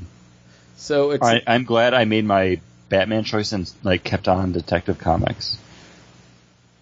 Good. Because this is a story not of Detective Comics, but this is the Teen Titans and people that weren't in the Teen Titans, like Starfire, like all dealing with Tim Drake's death. So it's Beast Boy like just partying. He's in Malibu or in Southern California. I don't know, Being really a know where. DJ. He's being a DJ. He's just having wild parties, uh, not being able to really relate to anybody. But he's throwing these parties in order to just try to throw himself into the crowd and, and get himself lost. And you got Raven, who is just being Raven. We don't get much. Like, yeah, being removed. Uh, we got Starfire just trying to help out people in uh, weird Bohemian or not Bohemian, uh, Caribbean.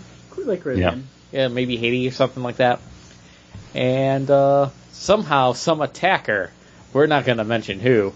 We all know it's Damian. He, Uh, he's on, he's on the cover. It's he's Damian on- Wayne. it's Damian Wayne, taking them all down. And then at the very end, revealing himself that he needed to bring them all together, and this was the best way plan. And Kid Flash. And Kid Flash. Oh yeah, Kid Flash is also there. Uh, and this is the best way he could figure out how to do it, not sending a Facebook invite or anything. Like, it's it's Damian Wayne. Like, of course, after reading the issues of him trying to take out all the other Robins, of course, him trying to get the Teen Titans together is going to be him trying to take everyone out at the knees. Yeah. like it, it, it sounds ridiculous for any other character besides Damian Wayne. right. But like you just said, because that's was my going to be my main focus is like I've read this book before. He did it with the Robins. It was good. It was done better. It was done better. Damian Wayne should have stayed dead. Uh, I'm just I'm just tired of the character. He's The- got nowhere to go. the book No, looks, Go ahead. the book looks great. I did not enjoy the story. Like it just seemed kind of like Paul saying it just sounds like so old hat in a way of him coming and knocking the people out. But also it was the characters themselves. I just didn't really care. I enjoyed a little bit of the Raven one and the Flash one just because I haven't I don't really know too much about this Wally West. Mm-hmm. So it was interesting to see Wally's take on himself, talking about himself, but mm-hmm. I don't know. I just could not get into this book. I really disliked it. No, I, I will agree with you on the fact that the Raven and Kid Flash parts were probably like my two favorite like quote unquote character introductions. Um, I feel like I just read about Starfire trying to break up like child slaving rings with Red Hood and the Outlaws like three years ago. Um, so I don't need that story anymore, but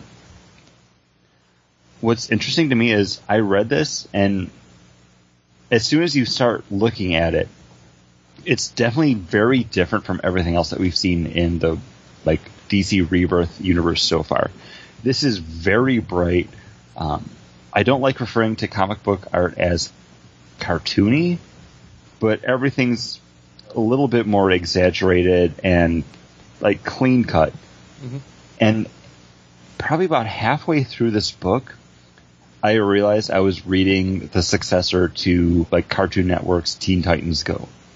Like this is kind of that graduation book where if you ha- have kids or if you watch Teen Titans and you're like, wow, this is a fun like zany cartoon. This is kind of that stepping stone from the cartoons to the darker comic book universe because it's still very accessible. It's not totally in tone with everything else that's happening with the DC universe. It's a little bit goofy, but the artwork's accessible enough that it can present that youth to it while still having some kind of gravity to it. Um, and it wasn't until I think like the Raven stuff where I was finally like, okay, like I I'm now interested in this book, um, because this is this is kind of like zero issue territory for a comic book. It's literally you get like three or four pages of each member of the uh, Teen Titans, Beast Boy, Starfire, Raven, um, Kid Flash. So not Wally West, but Wally West. Uh, I, so not Wally, who was the Flash, but the new kid that they introduced in the new 52, who is Iris West's other nephew. Um, so Wally West's cousin, Wallace, or Wally, I don't know who's Wally and who's Wallace. It's, it's one of those comic book things that you just kind of look past. Yeah, it's Um, definitely off the wall.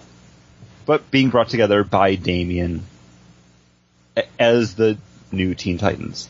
The thing is, anytime it's kind of like the uh, Indiana Jones in the refrigerator kind of scenario where you watch a character survive a nuclear blast in Indiana Jones at the Crystal Skull, and you're like, okay, if he can survive a nuclear blast, he can survive anything. So when Damian Wayne can take out all these characters he is recruiting, With What? tasers. what what threat could he be facing that these characters could help him take out?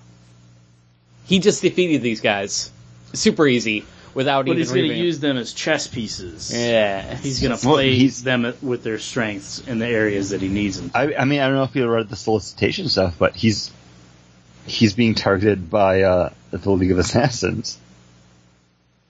so he gets the Teen Titans and not like Lady Shiva or any of the other Or go to his dad. yeah, or or any other like ninja awesome people like Cassandra Cain or Okay, th- this is in, inside the bubble, uh, Yeah. inside baseball.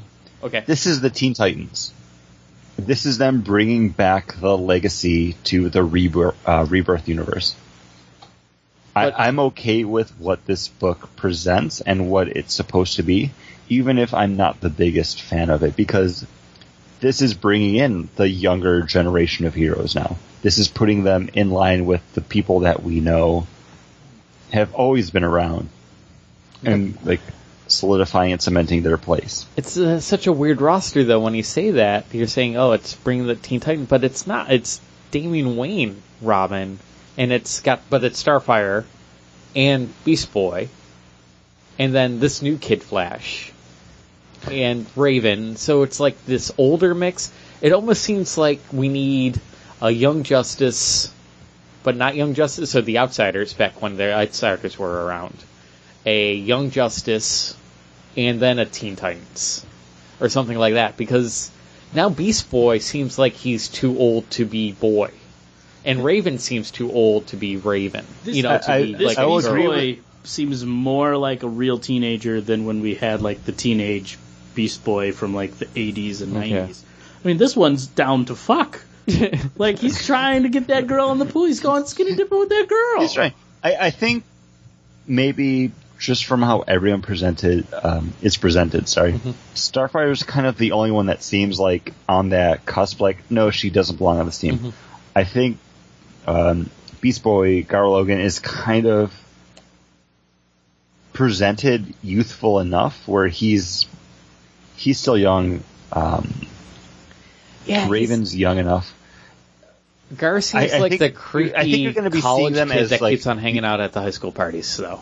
but like- he's drawn like but he's drawn like a little kid. yeah, but that's because he can shapeshift. So who know? You know, you know what I mean? Like he just seems like the older guard now, though.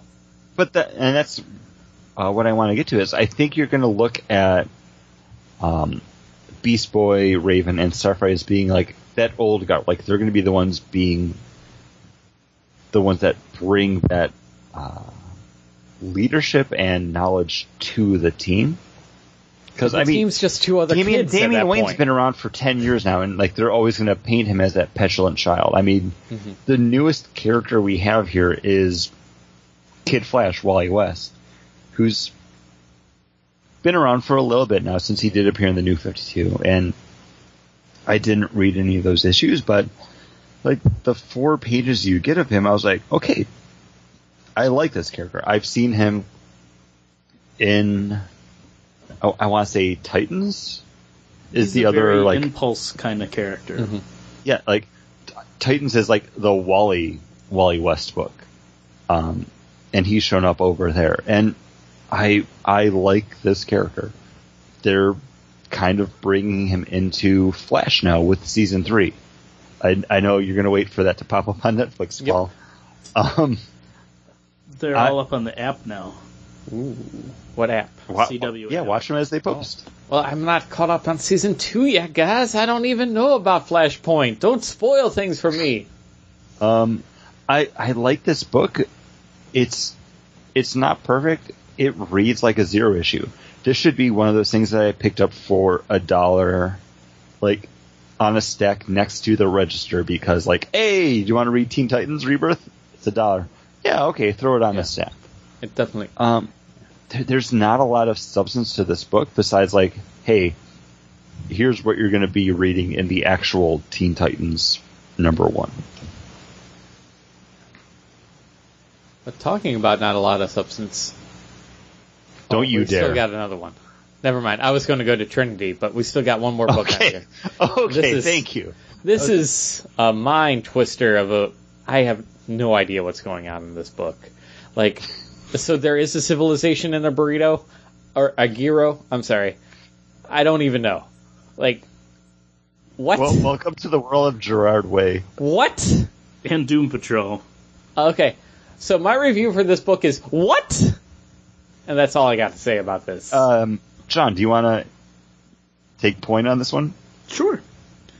So this is Doom Patrol, written by Gerard Way, uh, art by Nick Derington, and uh, this is taking place years after something has kind of happened to the Doom Patrol. They're not around anymore, and you're following the main character of Casey Brink, who is a ambulance driver, who's kind of getting caught in the middle of all of the Doom Patrol coming back.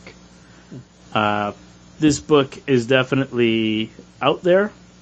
It's a little higher planes of, I wouldn't say intellect, but kind of that weirdness. With Yeah. you know, is there, the, is there a, as you said, like, is there a mini universe in that gyro? Yes, it is, and that's where, you know, Robot Man is. So it's but he's not there because he's also here. No, he's not. He when the thing blew up, he escaped. Oh, that's how he escaped into our That, planet that's the. existence? If you go to that page, that's the silhouette that's falling to the cityscape. Oh, okay. Oh, I didn't catch that. Somebody's swiping too fast.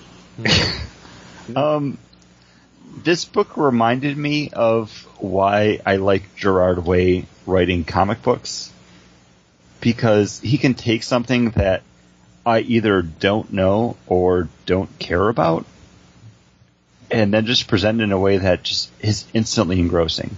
Um, I might be a little bit biased because uh, it does stand to note that Gerard Way is the lead singer of the pop punk slash emo band My Chemical Romance, who I absolutely adore. Um, but even before all that happened, he was an intern at DC Comics. He tried to pitch stuff to uh, Cartoon Network for Adult Swim. This is a person that's extremely nerdy, but has done good.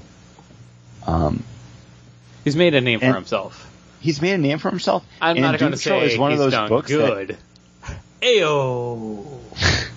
Doom Patrol is one of those books that has always been around, but I've never really taken note of or wanted to read until he showed up on it. And it's because of his other work on stuff like um, Fabulous Lives of the Killjoys, which we talked about on some episode of the show. I don't remember. Uh, but then from also over at Dark Horse Comics, Umbrella Academy, which we did for a trade and policy years ago at this point. Um, still available on iTunes. Go find them. I won't tell you where because I don't know. Dedication, people. But th- yeah, this is definitely a Doom Patrol coming out of the crazier Grant Morrison Doom Patrol. Like the really crazy Grant Morrison Doom Are our Patrol. microphones picking up? yeah, I think so. I hear you. yeah. You're fine. Are you Yeah. sure? Yes. Hello, because we're not Hi. making any. Yeah, that's fine. Okay, Because- I, I'm sorry. Like I just got to this point where it's like, oh my god, I hope we're. Yes. I I got hope we're recording. I got levels on All the right, computer all right. computer there. You're Yeah, um, yeah, it, it's Grant Morrison like crazy out there, but also it's more accessible. This is that like foot into the Grant Morrison doorway. I feel. This would definitely be something that uh, having like if you read this and you have the time between the next issue, you would reread pick- it and hopefully pick up what it's actually trying to tell you. I think you have to have some knowledge of the Doom Patrol to enjoy this book. I, I do do feel that way.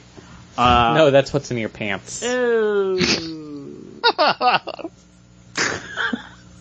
Sorry.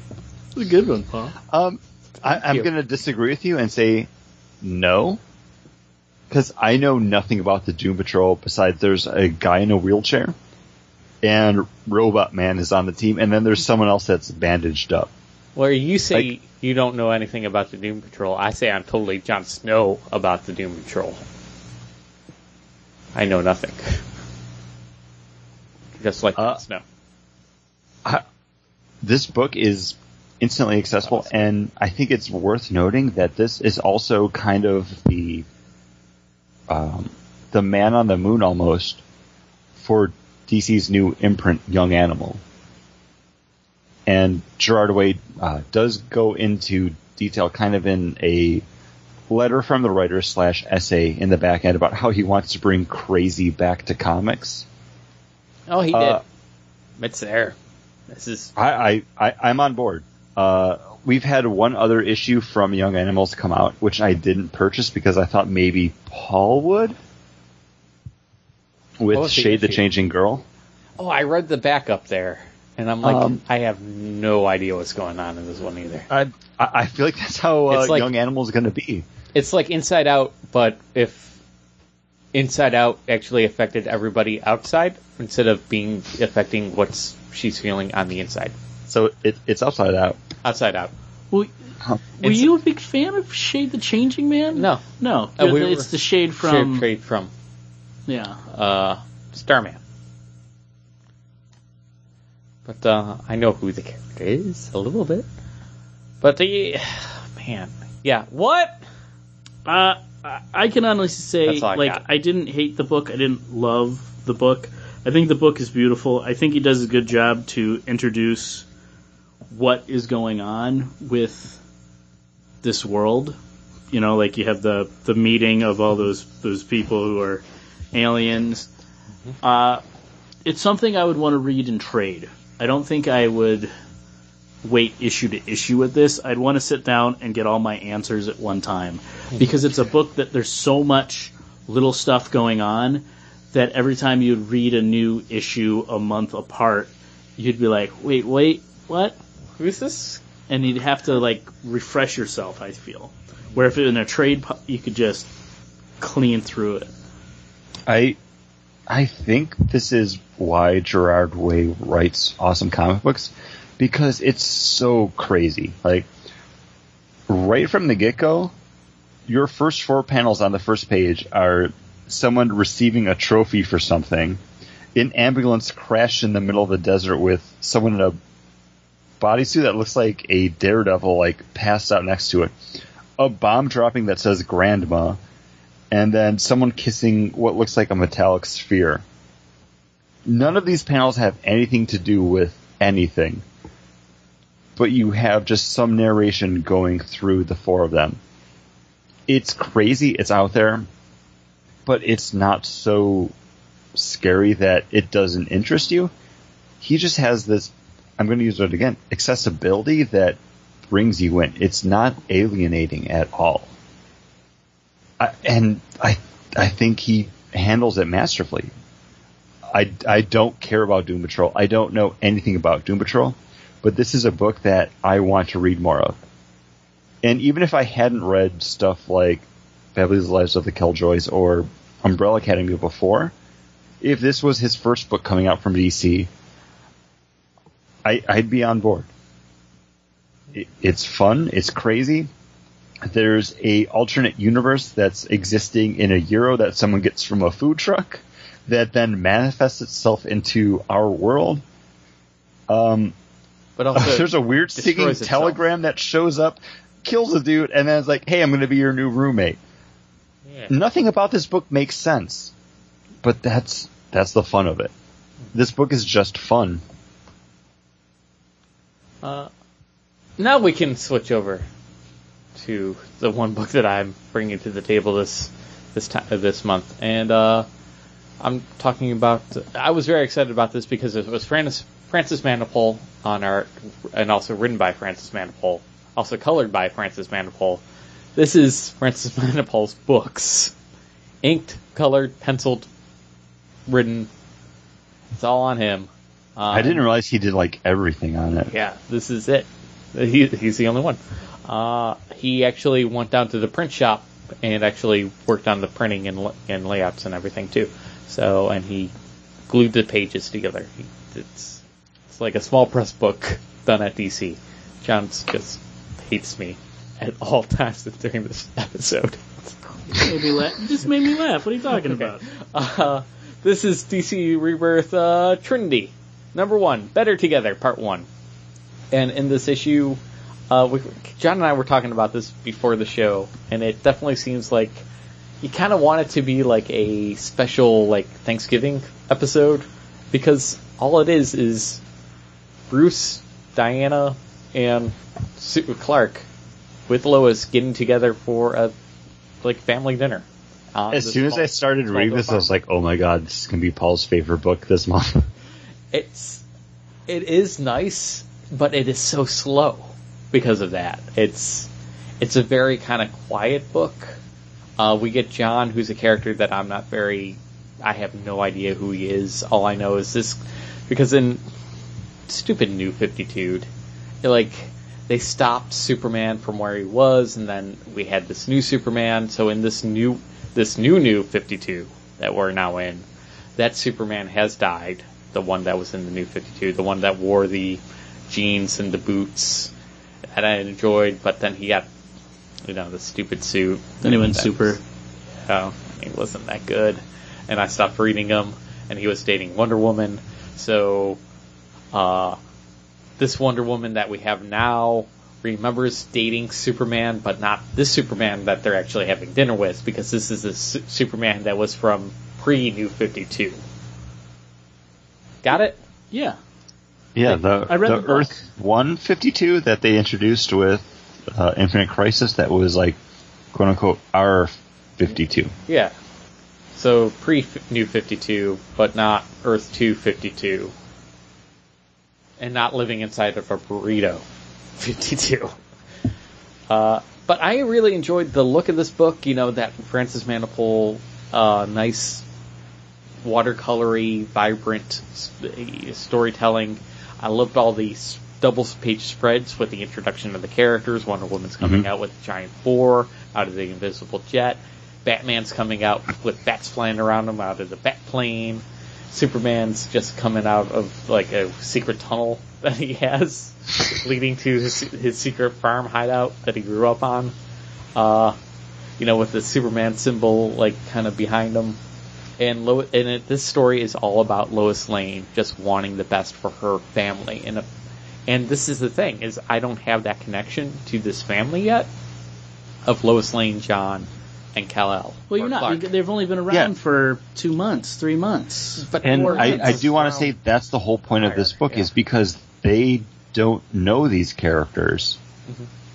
but they feel like they should because they come from a universe where, you know, Batman and Wonder Woman were their friends. Like, Yeah. they're they're coming in fresh with all this other, like, almost baggage, but they're aware of like who everyone was to everyone else in like qu- like their universe. Um,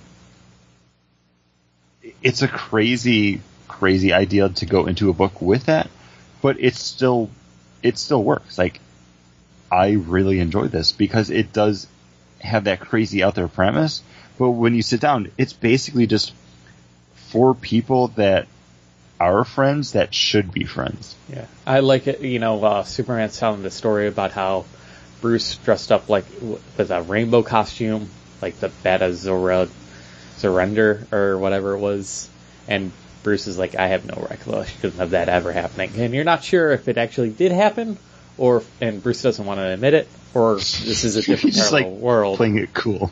where yeah, uh, that it didn't happen. And those are the little moments that are kind of crazy to me. And John, right, this character John, um, is this uh, General Zod's and Ursa's son, like from the pre fifty two, or I is think this so. now yeah, I, a- I'm I'm pretty sure that's who it is. that was trapped in the Phantom Zone for a But while? But then we also had the, um, I can't remember. It was during Flashpoint.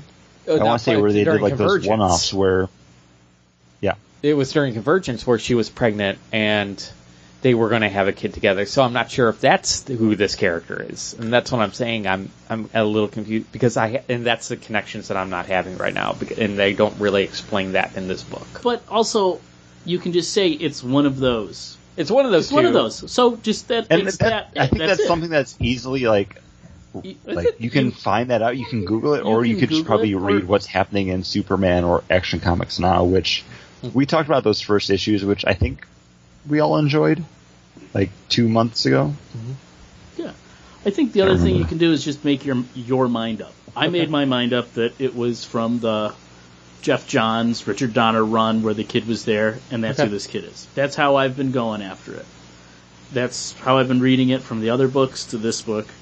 And yeah, like I said to you, like it feels like it's the Thanksgiving anthology book. But I did enjoy it. I think I liked it more than some of the other books on the mm-hmm. on it. I was a little let down with the Wonder Woman parts because I'm reading Wonder Woman, so it was like a recap of things that I already knew, like when she's talking about Cheetah. I Yeah. I think that's kind of this book's strength, though. Is it? It doesn't catch you up on what's happening, but it's not bogged down by bogged down by current continuity, where you have to be reading Wonder Woman. Like, I'm glad you've been picking up those up because I I read those when I had the hurricane hit, Okay. um, and I enjoyed them. Uh, but I I liked seeing Wonder Woman alongside Lois.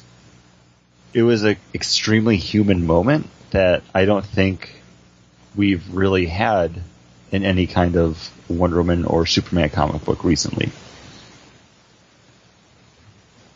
And that's I think that's kind of what this book is about is these characters being more more human, more of a Yeah. character story than a super story. But I think you're definitely going to have them being super.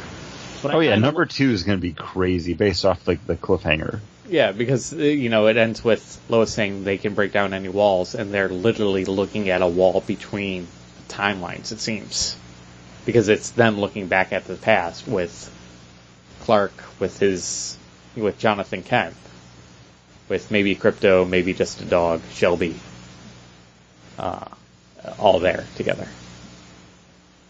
I I really like this book.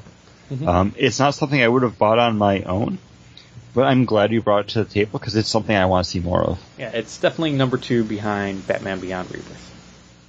Just because you know I felt like kind of got bogged down with like trying to catch me up with some of the characters I already knew where they were, and then I'm a little confused at who's who. But not as confused as I was reading either Doom Patrol or the next book we're going to be talking about. I, I feel like Doom Patrol was meant to be confusing though. For Um, Brig- Brig- Brig- Brigada, Brigada, I think it's Brigada. Brigada. yeah, Brigada. Uh, this Oh. is uh, I got lost in the mist. written and illustrated, written and illustrated by Paul- Paul's on it today. Enrique uh, Fernandez, and this is translated uh, into English by Mike Kennedy, and this is from Magnetic Press. Uh, I picked this up for a dollar. Oh. It's a indie book. It was like a buck. So I can see said, the attraction. "Oh, okay, I'll pick it up. And the thing that I thought the story was okay. It's Mm-hmm. uh, deep fantasy kind of. You have to really pay attention to figure out what's going on in the book. But I thought for a dollar, For a dollar, this is awesome.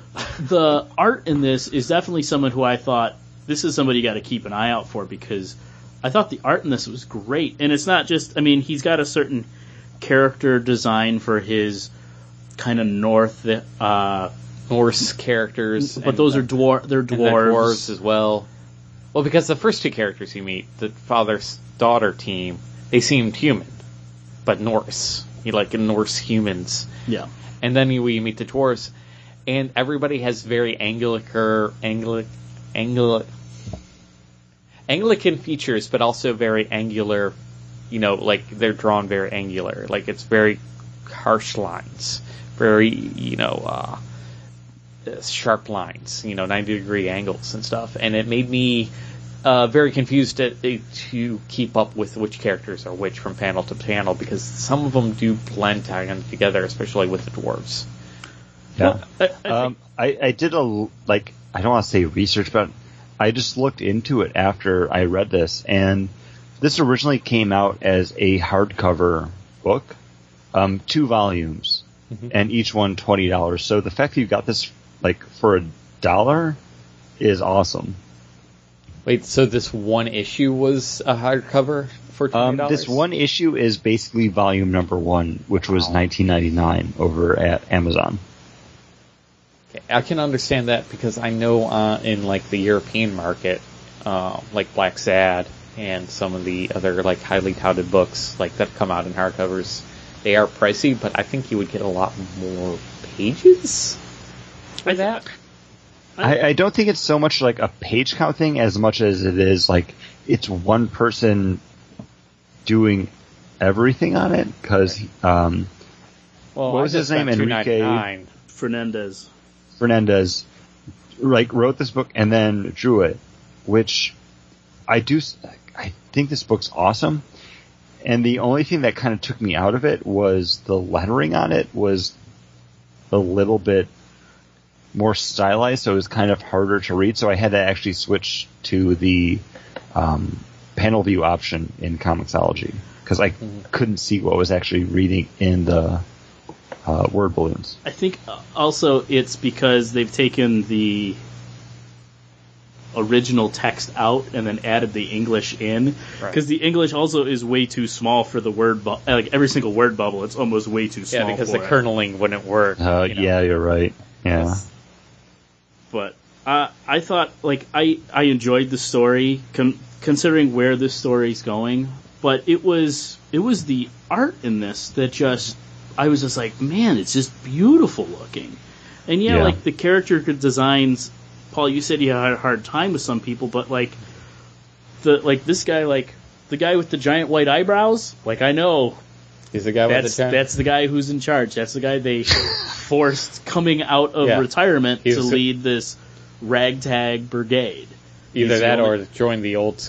What was the the old ninnies or the old I forget the old granny brigade or something like that. And like the kind of um, the brother sister who are doing like magic. Like I could kind of tell. I I had no problem Okay. telling the difference between people. I was kept on waiting for the little girl to show up again from the very beginning, and I guess she doesn't. I didn't realize that was a girl. I thought that was a boy. I thought it was the I, little girl. and I, yeah, I thought it was a girl. And they talk about If I this- go back. warrior Um, that's going to come and save them, and but the warrior never does show up, or we never see that warrior. I don't. I don't I just don't know. It, it's hard because it's high fantasy, and you're literally just thrown in into the middle of it. And I don't want to say that took me out of it, but I felt like with every page and every panel I was reading, I was like trying to play catch up. And the only thing that really kept me going was the artwork because the artwork is gorgeous in it. It reminds me of Tradd Moore, who we've talked about before when we've talked about um, Ghost Rider, and then any of the Legend of Luther Strode books. Yeah. Um, it, it's a very kind of flat art style with everyone being very angular and um, features being pronounced on it. But the coloring in this book is fantastic. And as much as I did kind of feel like giving up, like with every page, I was like, I, I don't need to read any more of this. I did keep reading it because it looked so good. And as I got further and further into it, the story started to finally kind of connect for me. Yeah. And I mean, it's it's only like 30 pages, but it feels like you've read like an entire book. Like there's so much going on. Um, but yeah, the, the reason I really wanted to bring it was I thought it was such a, a gorgeous looking book, and definitely someone who, at least art wise, I'd love to see in the mainstream. It's somebody who I'm gonna continue to follow. He has um, a couple other series that he's done that I was gonna look into buying. Um, at the time when I looked it up, they were only in like Spanish, so I couldn't get them. But uh, I would definitely check out his other stuff. No, he's one of those artists. Like if he did make the jump to American comics, and he was working on something with someone that like was recognizable, someone from the big two, Marvel or DC, I I would pick that book up just to see like what else he can do. Yeah. Um, do we want to do power ratings? Ooh, I kind of gave it all away, didn't I? I Um, like, like, okay, I'll go first because you I- go first. I'm gonna take two seconds. Batman to, Beyond number uh, Rebirth number one, Trinity number two, uh, Brigade number three, Ever After number four, and then the last one was Doom Patrol. Wow, I'm Dude, I'm sorry I just made you fo- read that. I could no, I just couldn't follow it. Like I, it It's such not. It's so not a Paul book. It was also one of those things where I was reading all these kind of together to get ready for the show, and then we didn't actually have the show. So maybe if I gave it more time instead of just like from reading it. So let's go. Um, I, I will say number two for Doom Patrol comes out this week. I'm I'm definitely grabbing it. So if you want to like revisit number one and then read number two after it, like Yeah, it might like clear your head, like go in like okay, I know this book's gonna be just nuts and nonsensical, Yeah. and kind of read it as that. Get myself in the right mindset, and then also maybe just relax with it. You know, just have a beer, enjoy it. Maybe eat a gyro that Have won't explode. I, I do want a gyro right now. I could go for a gyro. Go to Milton. Uh, John, do you have your power Yeah. list, or do you want me to go? Uh, I'm gonna say Trinity number one, uh, Batman uh, Beyond Rebirth two, Ever After, um, Brigada, Brigada, uh, Doom Patrol, then Teen Titans. Okay. Um, I, I have to think if there's like one of these books that I would keep on buying. Doom Patrol number one. Uh, then after that, I'd probably go Batman Beyond. Then Trinity. Then uh, Ever After. Brigada just to see because it's beautiful, and then Teen Titans at the end. I not that I didn't like it, but I don't need to. I don't need to read this book.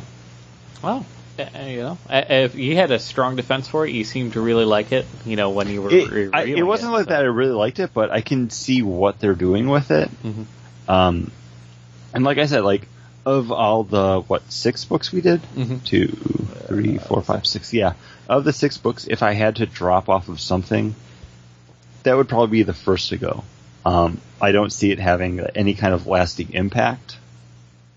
Well, I think just Brigada is a beautiful book, and I want to see what else that um, Enrique Fernandez can bring to the table. Because, yeah, that book is beautiful and it's gorgeous. And while I might not have been like wholly invested in it, I did want to keep seeing what happened.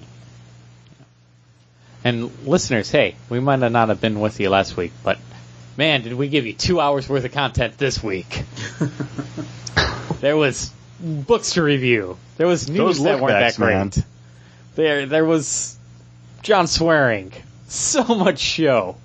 So thank you so much for listening. You can check us out over online everywhere that you can find any social media content: Twitter, Facebook, uh, Instagram. You know, check out Chris on his other show. Uh, what is it called again? Parks and That's, uh, that's Parks and Rec. And then uh, check out John on his other show, Horror Movie Massacre. That doesn't Which you happen. guys do need to do like a horror movie, like Halloween thing. I know we we've just been having Call call Maddie up because we've been having trouble getting um top five Together. movies to watch during Halloween season. Just do a top five list. yeah no we have stuff planned we have stuff planned it's just getting together and he's having some um there's some family stuff going on Yeah, I can understand that. But what do you call top fives over at your uh, over at your show, Chris? Oh the Fab Fives. The Fab Five. oh I'm stealing that for my show Yeah, yeah. Do do a Fab Five for your show. and then uh, you can check me out on uh, LinkedIn, where I'll be looking for your job soon. So find me there, listeners. Hire me. hire me